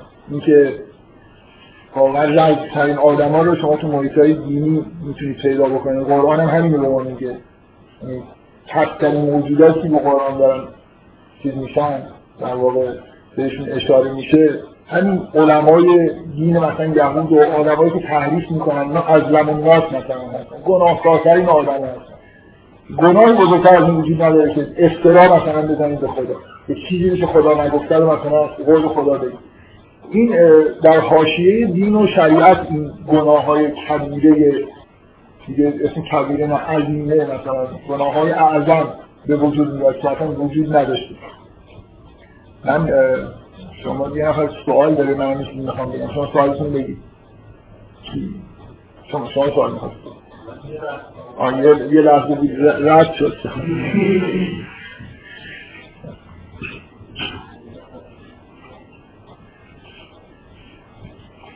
بگذاریم بذاریم. من چند تا مثال چیزای دیگه هم خواستم بگم. اول جلسه شروع کردم قول دادم که روی آیات دست بگم این اولین جلسه که اصلا شاید یه آیه از اون آیات پیش نخوندیم. بذارید من نکات و من کلا این حالا بحث ممکنه در یکی دو جلسه آینده هم که بحث ادامه میدم باز برگردم بهش در مورد خباست های درون بیشتر صحبت بکنم. یعنی یه حالا نکته که می‌خوام سعی می‌کنم کوتاه بگم. ببینید هیچ چیزی هیچ چیزی به اندازه دین راه برای جنایت باز نمی‌کنه. برای جنایت کار شدن یه انسان. که احساس کنه که نماینده خدا یعنی می‌کشه هر کاری می‌کنه. هزاران نفر رو ممکنه بکشه و شرم راحت بخوابه یه آدم مثلا در امت واحده نمی‌تونه این کارو بکنه. یعنی اگه مثلا یه انسان دیگر رو بکشه ذهنیتی براش فراهم نشده که بتونه به استناد اون خودش آرام بکنه. شما اصلا کلیسا رو اون نگاه کنید شما فکر کنید آدمایی که مثلا تو تفتیش عقاید بودن سنگینترین و وحشیانه‌ترین شکنجه ها رو انجام می‌دادن این همه آدما رو می‌کشن کوچکترین عذاب وجدانی داشتن اینا همشون احساس می‌کنن دارن عبادت می‌کنن. یعنی ابن منظر داره با وجدان آسوده می‌خواد بیاد حضرت علی رو بکشه. یعنی یه جوری دین به دلیل اینکه توهم اتصال به مثلا ملکوت و خداوند برای آدم های این تیپی پیش میاد واقعا فکر می‌کنن که یه جوری وقت به خدا شدن. اون وقت راه باز میشه که کارایی بکنن که آدمی که همچین ذهنیت هایی نداره نمی‌تونه بکنه قدرتشو نداره. قدرت آدمایی در جهت جنایت هم یه جوری اضافه می‌کنه. من فکر این پدیده ما در طول تاریخ خیلی تجربه کردیم. جاهایی که آدما خیلی احساس الهی شدن جوامعی که خیلی احساس کردن که وصل شدن به خدا نماینده خدا تو کره زمین هستن دیگه کسی جلودارشون نبوده. یعنی دنیا هم به آتش میکشیدن مثل این جنایت هایی که اسپانیایی و این آدمایی که صلیب به دست می‌گرفتن تو مثلا آمریکای لاتین و این اقوام آمریکای جنوبی و اینا انجام دادن. که وحشتناکه واقعا. شاید یکی از در برگه های تاریخ بشر و همش هم برای ترویج به اسم ترویج مسئولیت و این حرفا انجام شده. یه جوری در واقع همه اونجا رو پاکسازی کردن دیگه. خیلی چیزی با این تو کوه ها مثلا یه چند تا ساختوس همین داره تو آمریکای لاتین. باز این آمریکای شمالی خیلی دموکرات بودن. و کارها طول کشید این نفس ها وجود داشت. آمریکای لاتین خیلی زود اینا تعدادشون به یه مقدار خیلی کمی رسید که در بگذاریم خلاصه نکته مهمیه که از این غافل نشید که دین این ضایعات جانبی رو هم داره. خب بذارید من به اون قولی که دارم شروع عمل کردم می‌خوام سعی کنم که اون شبه هایی که وجود داره که این آیه ها آیه واقعا داره اشاره می‌کنه که اینا خداگاه دارن عمل می‌کنن یا نه. تو هر دو جلسه قبل در این مورد یه بحثایی شد. من تو این جلسه سعی کردم می‌خوام یه مثالایی بزنم که یه جور روشن بشه که مثلا وقتی که اون آدما در موردشون حرف زده میشه که دارن خود به کار می‌برن استهزا می‌کنن یا نمی‌دونم ادعای اصلاح می‌کنن واقعیت یعنی من به جای اینکه سعی کنم که روی واژگان ترکیب بکنم می‌خوام حالتی که تو ذهنم هست نسبت این آدما تصوری که دارم رو بگم و نشون بدم که این تصوری که من دارم ازش صحبت می‌کنم دقیقا با چیزی که تو این آیات هست هماهنگه هماهنگتر از این که شما بخواید مثلا این آیات این شکلی بخونید که این آدما دروغ دارن میگن به معنای عرفیش می‌دونن که دارن دروغ میگن یا خود کار می‌برن به معنای اینکه نقشه می‌کشن و یه کاری انجام میدن به الی آخر. خب اولین اولین آیه که محل اختلاف نیست اینا واضح ترین نشانه این آدم اینه که اینا آدمایی هستن که ادعای ایمان دارن ولی مؤمن نیستن. اینجا که حرفی زده نشده که اینا دروغ دارن میگن یا عمدن دارن میگن. آدمی ادعا می‌کنه که مؤمنه این بهترین توصیفشونه دیگه. هر آدمی که ادعا کنه که مؤمنه و مؤمنی نباشه.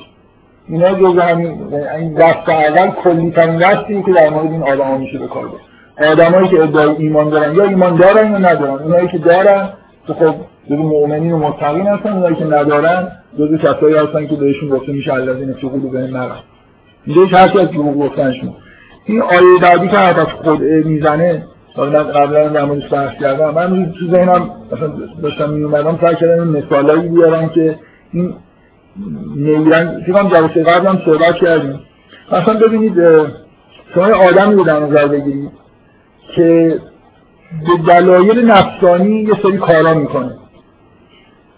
حتی اگه آدم دیگه نباشه که بخواد ادعایی برای درش بکنه پیش خودش حتی توجیه هایی میاره که چرا داره این کارا رو می‌کنه.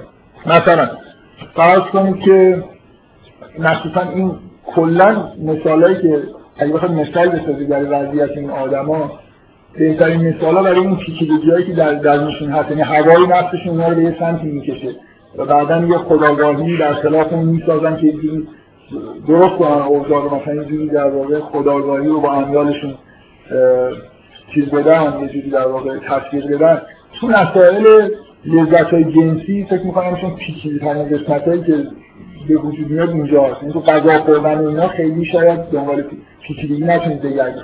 کلا یه مقدار اصلا این مشکلات روانی اینا فروید خیلی حرف بد نمی‌زنه. اون جایی که خیلی پیچیده میشه یعنی آگاهی های عجیب غریب دروغین به وجود میاد و فرهنگ اصلا فروید میگه توی همین چیزا به وجود میاد مثلا جایی که آدم اینجوری خودشون رو فرید می‌خوان بدن به یه امیال مثلا نفسانی مثلا جنسی برسن ولی یه جوری توجیهش بکنن که مثلا تحریف دین حالا اینجا مثال اینو خود برتر بگم.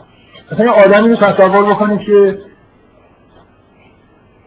دوست داره که مثلا عکسای پرنو نگاه کنه. مذهبی هم. تو خلوتش هم نشسته. خب معمولا اینجوریه که این آدم نمیره به خودش بگه که خب حالا دارم گناه بکنم. این توجیهاتی ممکنه برای خودش بیاره. الان مثلا نگاه کنم ببینم یه آگاهی پیدا کنم که بعدا بتونم به مردم کمک بکنم. من نمی‌دونم نگاه کنم ببینم یه چیزی یاد بگیرم. خلاص آدم باید چیزایی بدونه. هزار چیز عجیب و غریب پیچیده که ممکنه جنبه‌های دینی پیدا بکنه. مثلا فرض کنید خیلی از این آدمایی که مسئول سانسور فکر فیلم ها هستن.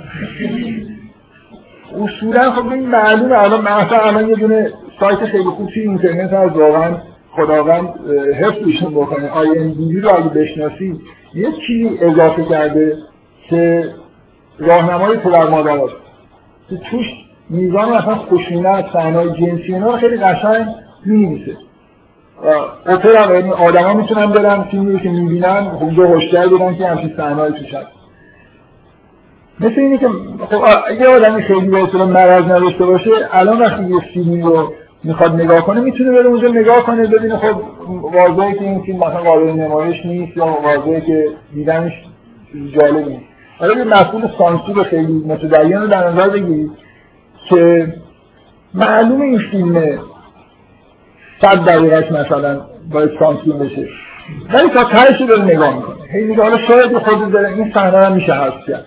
اون دوباره می‌دونید در یه آدمایی هستن این کار انجام میدن دیگه و کلا فیلم نگاه می‌کنن و مثلا چیزا از توش در و بعد همش پیش خودم تصور می‌کنم که این آدما چه ذهنیت های یعنی یه جوری کاری که دارن انجام میدن لذت بردن شهوانی از این چیزایی که دارن می‌بینن و لذت می‌برن.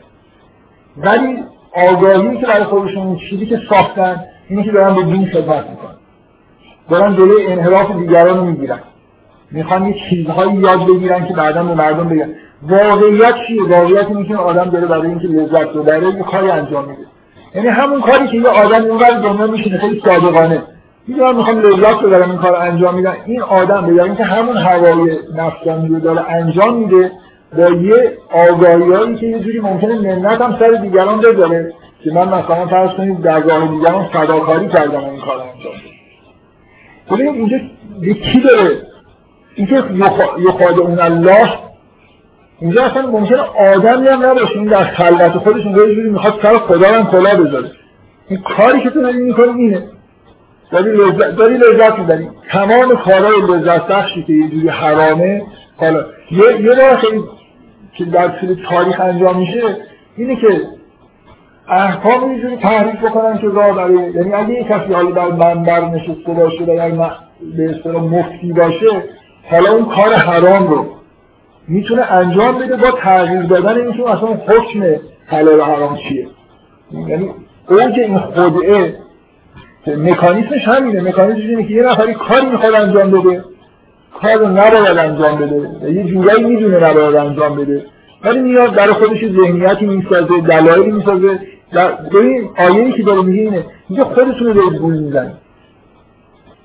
اصلا یه جوری اینا دارن خدا رو گول می‌زنن دارن مردم رو گول می‌زنن که یه همچین چیزایی میگن یه همچین چیزایی می‌سازن. واقعیت اینه خودش رو گول می‌زنن خودش در دست میشه. اون کاری که نباید بکنه رو خودش داره انجام میده. جاهایی که یه چیزهای لذت بخشی وجود داره خلاص آدما به این تحریف های آگاهی می‌رسن. این هم نیرنگیه که داره اینجا بهش در واقع اشاره میشه. یه جور در واقع آگاهی های تحریف شده ای که راه باز می‌کنه برای اینکه کاری که نباید انجام بشه یه لذتی که نباید برده بشه برده بشه. سطح پایینش اینه که یه آدم در خلوت خودش خودش رو می‌زنه. سطح بالاش اینه که طرف دستش می‌رسه و احکام رو تغییر میده. کلاه شرعی درست می‌کنه. اینا همه مکانیسماش از همینجا اومده. راه باز کردن. اینا میگن این آدما به طور سیستماتیک ذاتشون اینه که تحریف کننده دین هستن. مثلا اون چیزی که باعث تحریف دین میشه اینه هست. اینجا روشنه دیگه. اون چیزی که باعث میشه کلاه شرعی به وجود بیاد یه کاری شما خیلی میل دارید انجام بدید. جلوش گرفته شده. حالا باید یه جوری اینو راه رو باز کنید اگه می‌تونید تو خلوت خودتون خب یه جورایی میگید نه این الان این مسئله اینجا یه چیزی دیگه مورد خاصیه مثلا میشه این کار انجام پیچیده می‌کنید مسئله رو یه چیز خیلی ساده ای رو به پیش تابش می‌دید تا اینکه بشه کار انجام ده و دروغ دارید میگید یعنی گناه های مضاعف داره آدم. دروغ داره میگه خود به کار می‌بره. یعنی یه آدمی همینجوری رو خدا میشینه مثلا فرض کنید. مثلا مثل اینکه یه آدمی شراب بخوره و بعد پیش خودش مثلا یه چیز درست بکنه که من لازم این شراب رو بکنم برای اینکه آثارش رو مثلا مطالعه کنم من با توی این جلسات از آدمی هست که همه مواد مخدر رو امتحان کرده بود و سعی کرده بود گزارش های تایید بکنه. حالا من نمی‌خوام بگم که به هر حال یه وسوسه اینجوری وجود داره دیگه. مثلا مسلمان ها خلاص یه نفر نباید مثلا از علما. شراب بخوره آثارش رو ببینه دلیل حرمتش رو بتونه خوب توضیح بده. خیلی آره خیلی خوبه دیگه. آره برای برید همتون بخورید ببینید آخرش اینه که طرف اگه در زورش برسه به جای اینکه خودش رو مثلا گول بزنه همه مردم رو هم گول می‌زنه یعنی اون ذهنیت های منحرف رو تبدیل می‌کنه به احکام. تبدیل می‌کنه به یه چیزای هایی که تو این حالت میشه تو اون حالت نمیشه. احکام خیلی ساده و روانی که وجود داره تبدیل میشه به احکام عجیب و غریب پیچیده با هزار تا حرف داره. این تعبیری که من دارم می‌کنم با این آیه سازگارتر تا اینکه مفهوم خداگاه چون خداگاهانه آدم نمیره خدا رو گول بزنه. یعنی آدمی که به خداوند اعتقاد داره و حداقل علمی که مثلا اعتقادی داره که خدا همه آشکار و پنهان رو می‌دونه نمیشه آگاهانه فکر بکنه که برم یه کلکی به خدا بزنه بنابراین خدعه اگه خداگاه معنی بشه با این آیه سازگار نیست این چیزا اینجور خدعه ها اینجور نیرنگا که دقیقا خودفریبیه. شما هیچ وقت خدا رو نمی‌تونید در فریب بدید. معنی نداره. و مردم رو فریب دادن نهایتا نتیجهش اینه که فریب اصلی رو خود اون آدمی که داره این کارو می‌کنه می‌خوره. این این اولین آیه ای که در واقع به این اشاره می‌کنه که اینا آدمای پر نیرنگی هستن. تصوری که از این آدم وجود داره اینه که اینا آدمایی هستن که تمایلات واقعیشون با اون چیزی که دین میگه سازگار نیست. یعنی اینا هوای نفس دارن اینا میل به گناه دارن میل به دنیا دارن. و بنابراین طبیعیه که این اموال اینا به سمتایی می‌کشه در آگاهیشون یه صدایی وجود داره که نمی‌تونن از اون صدا رد بشن بنابراین مجبورن که یه سری پیچیدگی ها ایجاد بکنن. گزاره های جدید ایجاد کنن مورد خودشون رو تحریف بکنن. برای کاری که دارن می‌کنن اسم جدیدی بذارن که با اون اسمی که اونجا هست خیلی سازگار نباشه. این تولید واژگان یکی از بهترین راه ها برای تحریفه برای اینکه آدما خودشون در واقع در مقابل که بهشون اذیتشون می‌کنه و دست پاشون میبنده یه جوری در مقابلش حفظ بکنن. حالا بگذاریم. به این آیه به صراحت داره از این از این به این اشاره می‌کنه که این آدما آدمایی هستن در وجودشون یه همچین نیرنگایی هست. نیرنگایی که لزوما در مقابل مردم به کار نمی‌برن. در خلوت هم ممکنه به کار ببرن. انگار که خدا شا... خدا رو نازل مثل که ناظر خودش بدونه بعد در این حال می‌خواد گناه بکنه. حالا برای مثلا گناه خودش رو یه جوری در آگاهی خودش تحریف باید بکنه که یه صدی در واقع جواب خدا رو بده که چرا داره این کارو می‌کنه. لازم نیست اصلا آدما شاهدش باشه. اینکه اینا باز این مثلا آیه فی قلوبهم مرض فزادهم الله مرضا که به صراحت در واقع داره اشاره می‌کنه به اینکه اینا یه جور بیماری روانی دارن و در قوای شناختیشون یه مشکلی وجود داره که این باز سازگار با اینکه اینا عمدن یه سری کار دارن انجام میدن. و ولهم عذاب علیم به ما یکده بود. اینکه کز در کارشون هست که به صراحت و این واضحه که اینجوری هست و این من من کز به معنی دروغ گفتن متداولی که ما به کار می‌بریم. اما اینکه ولهم عذاب علیم. من هی میگم که ما جزو متقین نیستیم جزو میگم کفار هم نیستیم این آدمان که اهل عذاب هم. آیا میشه نتیجه گرفته همه ما برای ما عذاب دردناکی فراهم شده؟ یعنی الان من این آیات بخونم و احساس بکنم که منم به یه معنای جز همینا هستم خب این آیه داره به صراحت میگه که متاسفانه اینجوریه. این کسایی که عذاب نمیشن ظاهرا متقین هستن. برای اینکه کفار که تکلیفشون روشنه لهم عذاب عظیمه اینا هم عذاب علیمه خلاصه در قسمت عذابش اگه فاکتور بگیرید مشترکن این شما از این یا باید بگید که ما جزء اینا نیستیم. برای اینکه برای اینکه آگاهی تولید بکنیم که توش عذاب نباشه. برای اینکه اون آگاهی که توش بعد عذاب هست آگاهی دردناکیه خودش. برای اینکه یه آگاهی تولید بکنیم توش عذاب نباشه بیا یه کاری بکنیم. چه رای پیشنهاد می‌کنیم یا خودمون از این دسته جوری بندازیم بیرون؟ یا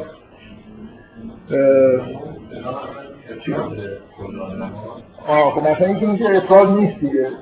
ایشون این پیشنهاد خیلی کسی پیشنهاد بهتری هم داره. من بفرمایید.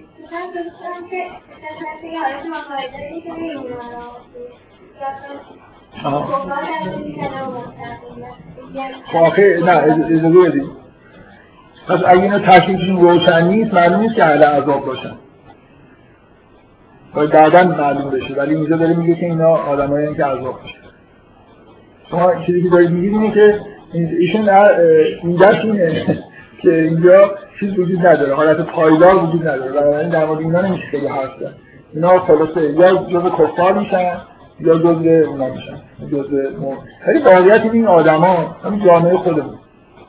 آدمایی که ذهنیت های این شکلی به وضوح دارن. حالا ما ممکنه یه خود بعضیمون خیلی چیز نباشه یعنی این اوصاف نمی‌دونم. بعد در یه حدی همه از این فریبا و اینا برای خودمون آدم آدمی که مذهبیه وقتی داره گناه می‌کنه از معمولا همراه با فریبه دیگه یعنی یه جورایی تو لحظه داره خودش توجیه می‌کنه. بنابراین خود ای داره به کار می‌بره. این اوصاف حالا با شدت و ضبط در مورد ما سازگار خب میشه گفت که مثلا من یه ایده بگم شدت و ضبط رو بگیم که اون عذاب شدت و ضبط پیدا می‌کنه. برای اگه ما تو حالت ضعیفش باشیم خیلی عذاب ولی آیه هست که عذاب اون علیمه. دردناک خب شما این دست این بود که ما هیچی نیستیم. نه من خیلی گشتم ولی متاسفانه این جلسه چهارم پیدا نشد. ببین حالا لزوما افراز نیست. اثباتی وجود نداره برای اینکه افراز باشه موضوعی که وقتی این آیات رو دارید می‌خونید احساس نمی‌کنید که در مورد صوت می‌کنید حالا حالا این خیلی ایده کار نمی‌کنه. شما باید یه جوری بگید که من جزء اینا نیستم. خب؟ یعنی اساس ایده من یه یه چیز ساده برای اثبات اینکه ما جزء اینا هستیم اینه که نفی بکنیم که جزء متقین و کفار نیستیم. ولی اون کارم نکنیم اینجا متاسفانه این تمثیل‌ها اینا خیلی شباهتایی به ما داره. خب دیگه کسی ایده ای نداره. بفرمایید. چقدر به هرگان اومدن در اینکه عذاب و جوی رفتش کنن. بفرمایید. این حالی که الان یعنی ما از این مرض زیاد شدن هم هست زیاد شدن هم هست اگه همین عذاب باشه. و خیلی هم دردناک واضح دردناک هم هست خود عذاب باشه یه چیزی می‌تونه موجی باشه. ایشون ایشون دارن میگن که این عذاب من منظور عذاب آخرت نیست. آره. این که این که مشکل ما رو بدتر داریم می‌کنیم. ایشون می‌خواد بگید که همه الان هم داریم عذاب می‌کشیم و مثلا در آینده هم نفی نمی‌کنیم که عذاب نمیم ما داریم دنبال جواب میگردیم میگیم مشکل حلش کنیم. بفرمایید.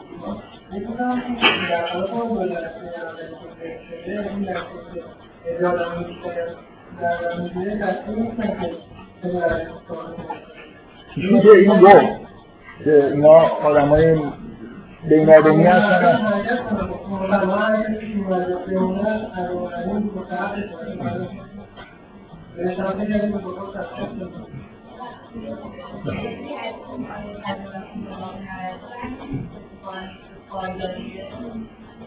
نه برمیاد نه برمیاد که برمیاد اگه مداوا نکنید این مرض در حال اضافه شدن.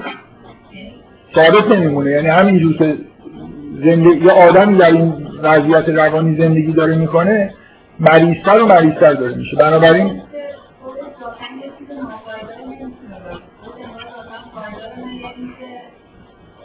خب آره. یعنی اگه سیگنالی از بیرون نیاد این فیدبک مثبت هم داره. با اصطلاح مهندس. سیستم کلا در حال تقویت کردن خودش. خب بذارید من جواب بدم خودم. البته که عذاب علیم برای ما هست. مثلا اینکه تلاشی دارید می‌کنید که این عذاب رفت بکنید. منتها یعنی که عذاب علیم یه نکته کردم ایشون گفت همین الان که آدمی که اصولا با ذات و فطرت خودش سر ناسازگاری داره که زندگی جالبی نمی‌کنه. به هر آدمایی که توی حالت کفر و مثلا نفاق و اینا هستن زندگی درونی پردردی معمولا دارن. و اون خوش اون لا خوفون علیهم و لا هم یحزنون اون حالت شادی و چیزی به اصطلاح ایمانی که اون حالت میاره. علا به ذکر الله تطمئن القلوب آدمی که در غرق در یاد خدا حالت اطمینان قلب داره. اینا آدمایی هستن که تمام اون تمثیلا رو نگاه کنید همین دنیاشون رو نگاه کنید. فقط رو برق می‌زنه میرن میان آتششون خاموش میشه. یعنی کلا وضعیت جالبی ندارن تو این دنیا. یه چیز خیلی بدیهی. ببینید من مدام تاکید می‌کنم که یک در واقع عامل اصولی که این آدما چرا اینجوری میشن اینا آدمایی هستن که نتونستن از هواهای نفسانی و از امیال درونی مثلا دنیایی خودشون دست بردارن. یعنی امیالی دارن که با احکام و با چیزی که خدا ازشون می‌خواد سازگار نیست. به همین نشانی که شما وقتی که حرف از این میشه که اینا اینا چرا اینجوری شد این آیات توضیح میده که اینا چرا اینجوری شدن. اینا کدوم آدم ها اینجوری میشن؟ اینا آدمایی هستن که به سراحت در اینکه اوصافی از اینا میاد و اینکه چطور این آدم ها اینجوری شدن به سراحت گفته میشه اینا آدمایی هستن که هدایت رو یه جوری بهشون عرضه کردیم. این در آگاهیشون هدایت اومده و پس زدن. مبادله کردن. زلالت رو ترجیح دادن. برای خاطر نتونستن هدایت رو نگه دارن. بنابراین اصولا امیالی در اینا وجود داره که با اون چیزی که ازشون خواسته شده از راهی جلو پاشون گذاشته شده در واقع باش سازگار نیست. اینا کنه اهل راه رفتن سربالای رفتن نیستن. پایینی به بیشتر دوست دارن. میرن به همون طبقات پایینی جهنم می‌رسن. خب بدیهیه که این آدما ولی اینکه ما هم جزشون داشتیم باید انتظار عذاب علیم داشته باشیم. مثلا این چیز خیلی بدیهی. شما فکر می‌کنید یه آدم اینجوری که پر از علاقه به دنیا راحت میمیره؟ من می‌خوام بگم تعبیر نکنید که این آدم جهنم میرن. حرف این زده نشده که اینا جهنم میرن. حرف اینه که اینا عذاب علیم در انتظارشون هست ما یه راهی رو باید طی بکنیم. از این دنیا رو بریم دیگه ها. یه من یه آدمی رو تصور به این مناسبت یه بار واقعا تصور برام پیش اومد. یه آدمی رو تصور بکنید که همه لذت زندگیش خوردنه. همه لذتش فقط از راه شکم. شادیهاش از راه شکم این آدم بعضی بمیره و این شکم رو دین نداشته باشه فکر این روحش مونده. و هیچ منبعی دیگه نداره. این آدم گرسنه ممکن نباشه ولی این شادی یه آدمی رو به نظر اینه که لذت های روح روحانی داره. یعنی یه چیزایی که بدون جسمش هم در واقع انگار بهش می‌رسه. خب این در این وقتی که میمیره این آدم متحی وقتی که میمیرن اتفاقا از اینکه در دنیا نیستن. کنید همه لذت یه آدم اشد حب یه آدمی اشد حب الله باشه و بزرگترین لذتش نماز خوندن. این توجه کامل به خدا. این دنیا و این جسم بسته شدن به این دنیا حالت قفص و حالت مزاحم داره. وقتی میره کلی هم دچار خوشحالی میشه. که دیگه می‌تونه تمام توجهشون چیزی صدایی نمیشنوه که مزاحمش باشه در مثل یه خلوتی پیدا می‌کنه که خیلی همین دوسته چون این دنیا هم خودش جدا می‌کرد میاد جای خلوت میاد این جایی که از جسم خودش فارغ باشه روزه می‌گرفت. حالا بهتر دیگه اصلا جسم ازش گرفتن. با شادی جسمش رو تسلیم می‌کنه و به وضعیت بهتری می‌رسه. نزدیکیه که این آدمی که به این حالت نرسیده یعنی دنیا رو خیلی دوست داره هواهای نفسانی داره مرگ قطعا براش عذاب علیمه به راحتی جون نمی‌زنه. یعنی روحش هم همینجور در نظر بگیرید که تا حالا برسونه جایی که قیامت در کار بشه و بخواد حکم در موردش بشه عذاب باید بکشه دیگه. عذاب دردناکی باید بکشه.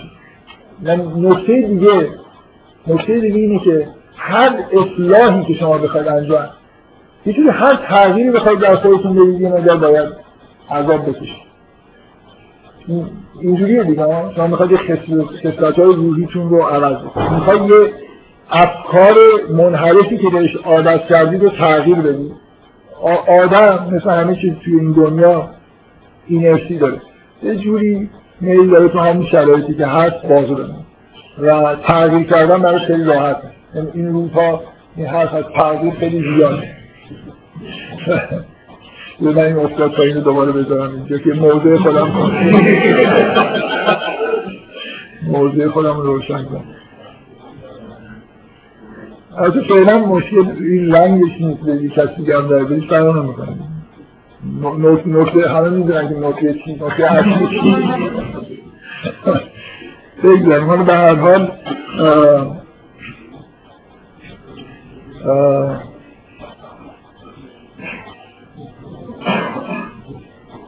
خب. این آیه روشن این چیزی که می‌خواستم بگم در این اصلی روشن صحبت کرد شما انا لله و انا الیه راجعون رو بذارید کنار این که به این آیه خیلی مهم یه علامه طباطبایی یه شیوه خاصی داشت در تفسیر قرآن. یه اسم گذاشتن براش میگن تفسیر قرآن به قرآن.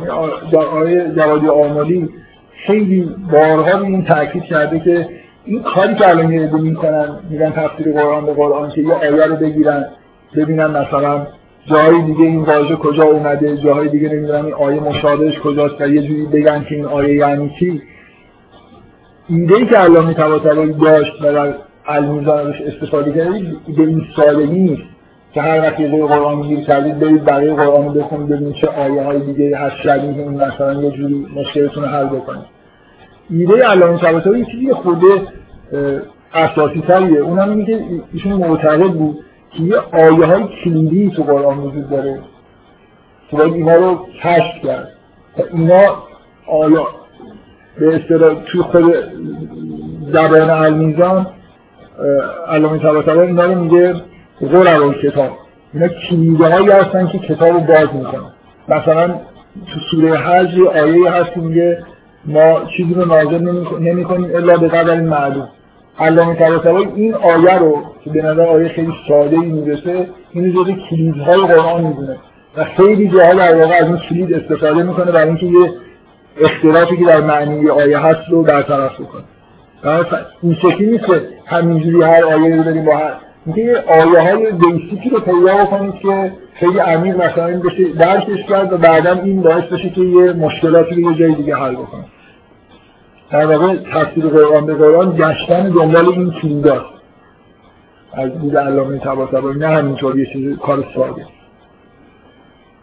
یکی از آیای کلیدی قرآن من نمی‌دونم علامه طباطبایی کلید ها ثبت کرده یا نه.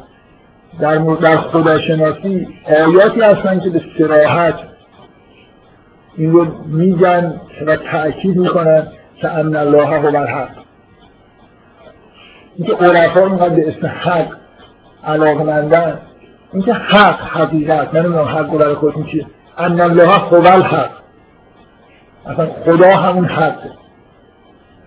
بنابراین کسی که ان الله و ان راجعون رو بذارید کنار ان الله و الحق معنیش این میشه که ما باید به حقیقت واصل بشیم. ما به سمت خدا حرکت می‌کنیم به رجوع می‌کنیم. خدا همون حق بنابراین هیچ باطلی نباید در وجود انسان در ذهن انسان باشه. نه میل باطل نه تفکر باطل. اینا باید رفت بشن. و خداوند این کار می‌کنه باشن. اگه اهل حق نباشی با فشار این کار انجام این که میگه ولهم عذاب علیم به ما کانو یکذبون آدمی که وجودش پر کذب شده اینو درستش می‌کنه کارش. و این کار بگاه شما همین الان در این دنیا هم باید یه زحمتی بکشید تا درست بشه. کذب از وجودتون بره بیرون و اهل حق بشید. تا جایی که تو این دنیا هستید اون فشار و اون درد خیلی خیلی کمه. نتاعتی با اراده خودتون. دقیقا مثل چیز میمونه دیگه. اینکه ما تو دنیا ریشه می‌کنیم و این ریشه باید در بیاد. یا یا انسانی مگه کابهون الی ربک کد همسن ملاقی ریشه کم میشی و ملاقات پروردگارت می‌رسی. آدمیزاد توی دنیا ریشه می‌کنه. همین از صبح که پا میشی پاتون رو زمینه چیزایی انگار اینکه تو قرآن به صبحگاهی میگه به پیغمبر میگه که خداوند رو تصدیق کن بخرتن یعنی وقتی صبح پا میشید از تازه و اصیلا و شب که ریشه دار شد همه آدما در طول شبانه یه خورده شب باید این ریشه رو در بیارن مؤمن آدمی که آخر شب این ریشه رو در میاره می‌خواد. و یه خواب شب مرد مشکلی. یه خود ممکنه دردناک باشه بعضی مدتی دارن لذت بخش میشه که برای دوری از دنیا یه جوری مثلا یه شوقی هم در آدم ها ایجاد می‌کنه. به هر حال در هر مرحله هم یه نفر رسیده باشه تو اون مرحله ریشه هایی داره و دوری کردن از اون تعلقاتی که به دنیا می‌خواد ایجاد بشه کار خوشایند نیست. یعنی آدما طبیعتشون اینجوریه که به طور طبیعی میرن به سمت همین حالت اینرسی دارن و میچسبن به دنیا. حالا آدمی که خودش ریشه ها رو در آورده باشه مداوم این کار کرده باشه و یه آدم آزاد از تعلقات دنیوی باشه لازم نیست اینو کتکش بزنن. اهل باطل نیست امیال باطل نداره افکار باطل نداره. اگه داره این آیه اتفاقا تاکیدش اینه. لهم عذاب علیم به مکان یکذبون این چیزی که اساس در عذاب ایناست برای خاطر اینکه اینا در یه وضعیت های دروغین ذهنشون پر از افکار نادرسته وجودشون پر از نادرستی امیال نادرست دارن و اینا باید اصلاح بشه و اینو اصلاحش می‌کنن. بعد از مرگ بعد اینکه اراده از بین این اصلاحات یه مقدار متاسفانه با درد زیادی ممکنه همراه باشه اینجا هست از اینی که دردش کم نیست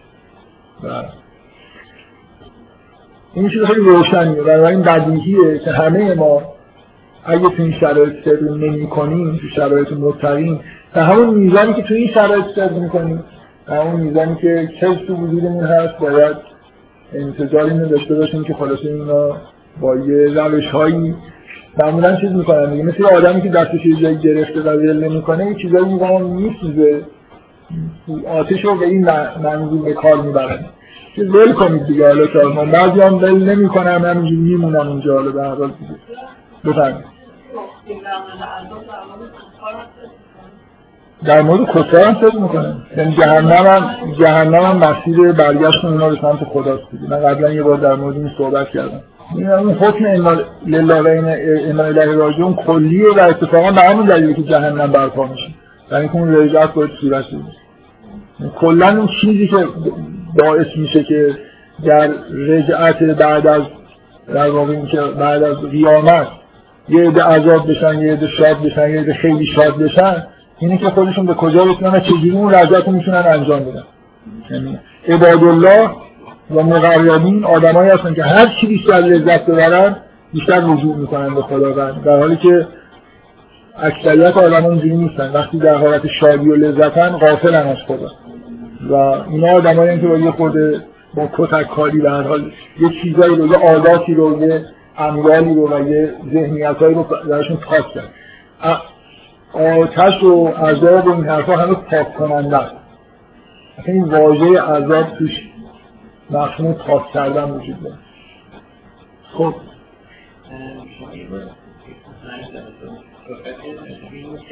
روال طبیعی داره روش و کلا آدم هایی که تحت آموزش درست و حالا رشد طبیعی قرار بگیرن قاعدتا نباید تمایلات یا کلا حوالیتش پیدا از طرفی این مشاهده میشه که اصولا یعنی اکثریت آدم که دیده میشن یا اکثریت چیزی که نظر این قرآن رو بکن صحبت می‌کنه اتفاقا اینجوری یعنی این به نظر می‌رسه که اولین نرد یه سری آدمایی که به طور طبیعی به سمت تمایلات مثلا حالا نفسانی، خرفانی یا دروغ و اینا کشیده بودن و حالا حالا باید برگردن. یه جوری تحصیل های هم حالا من یه مقداری اون قسمت اولش که یه چیز خیلی طبیعی و مسیر خیلی روشن و همواری که آدم می‌تونن حرکت کنن به نظرم میشه با بعد آیانی رو حس کرد. من برای اینکه بحث طولانی نشه جواب بدم. دقیقا داستان خلقت جواب این سوال شما رو میده. انسان طبیعی مشکلی نداره اگر شیطان فریبش نده بنابراین منبع این کذب یه موجود خارجیه که این فانکشن در واقع انجام و انسان در بهشت بود داشت به طور طبیعی هم از چیزانی هیچ نیازی هم نداشت اون شجره نزدیک بشه. ولی یه فریبکاری در عالم در مقابل انسان وجود داره که این الذین فی قلوبهم مرض اصلا دکون همون موجوداتی هستن که در واقع این آدما رو اینجوری کردن. حالا لازم نیست شیطان بیاد به هر کسی. این مفهوم خطوات در فرهنگ بشری انحرافایی به وجود میاد که اینا منشأ خارجی منشأ اولیش خارجیه. مثلا آدمی زاد هر چیز گزاری گزاره غلط رو با گزارهای درست ترکیب می‌کنه و هزاران گزاره غلط دیگه درست می‌کنه. بنابراین شیطان خیلی لازم نیست که زحمت بکشه. ما خودمون در کافی یه دونه گزاره غلط وارد فرهنگ بشر بشه یه مجموعه عظیمی از گزاره ها و فرهنگ های غلط به وجود به هر حال به نظرم اینجوریه که اون داستان آفرینش یه جوری این معنا رو داره بیان می‌کنه که گناه جزو طبیعت بشر نیست. یک عامل خارجی هست که یه جوری این گناه رو تحریک امکان گناه در طبیعت بشر هست. ولی تمایل واقعی بشر به گناه نداره. یعنی اینجوری نیست که حضرت آدم در اون داستان تمایل طبیعی به خوردن از اون شجره داشته باشه. دروغی بهش گفته میشه. تمایل داره به یه چیزی مثل مثلا قلد یا فرشته شدن که این, این تمایلاتی که همراه با جهله باعث میشه که فریب بخوره. بنابراین یه عامل فریب دهنده بیرونی وجود داره. و بعدا توی فرهنگ هایی که این فریب جا باز کرده آدما به طور طبیعی این فریب رو می‌خورن. و می‌خوام یه اتفاق می‌کنم که در داستان آفرین همینطوری وقتی که انسان وجود می‌کنه و برمیگرده به نظر میسه با یه چیز یعنی یه چیز اضافه میشه به برمیگرده. اینطوری نیستش که ما میایم تو دنیا به خاطر یه گناه کردیم و حالا داریم مثلا تاوانش پس میدیم و برگردیم وقتی برمیگردیم به نظر می‌رسه یه توانایی داریم. و اینکه دیگه اصلا ریشه نمیده اون آدمه که حالا اینکه برگشته و عادت کرده. یه دوره ترینینگیه که آدما اون مشکلی که تو بهشت براشون پتانسیلی که داشتن که به انحراف کشیده بشن و از دست بدن و شایسته بهشت بشن. مثلا اینکه من, هستی که دارم ذات بشر تمایل به گناه نداره مگر در اثر جهل و فریب. وقتی گناه کرد یه نفر امیال منحرفی پیدا می‌کنه لذتهایی برده حالا تمایل پیدا می‌کنه به ادامه کنه این نکته ای که بکنم در مورد حالا یه تغییر ماهیت هایی به نظر میاد صورت می‌گیره دیگه. فکر کنم به این موضوعی که داریم صحبت می‌کنم خیلی مستقیما مربوط خب بذارید من فکر کنم تمومش کنیم. من میل داشتم که تا آخر این آیات رو حداقل تا قبل از این تمثیلا رو بگم. چند تا آیه‌ای که گفتن.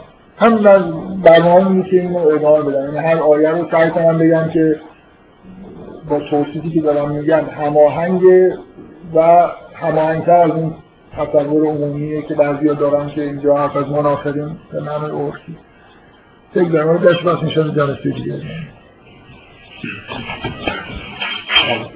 Thank you.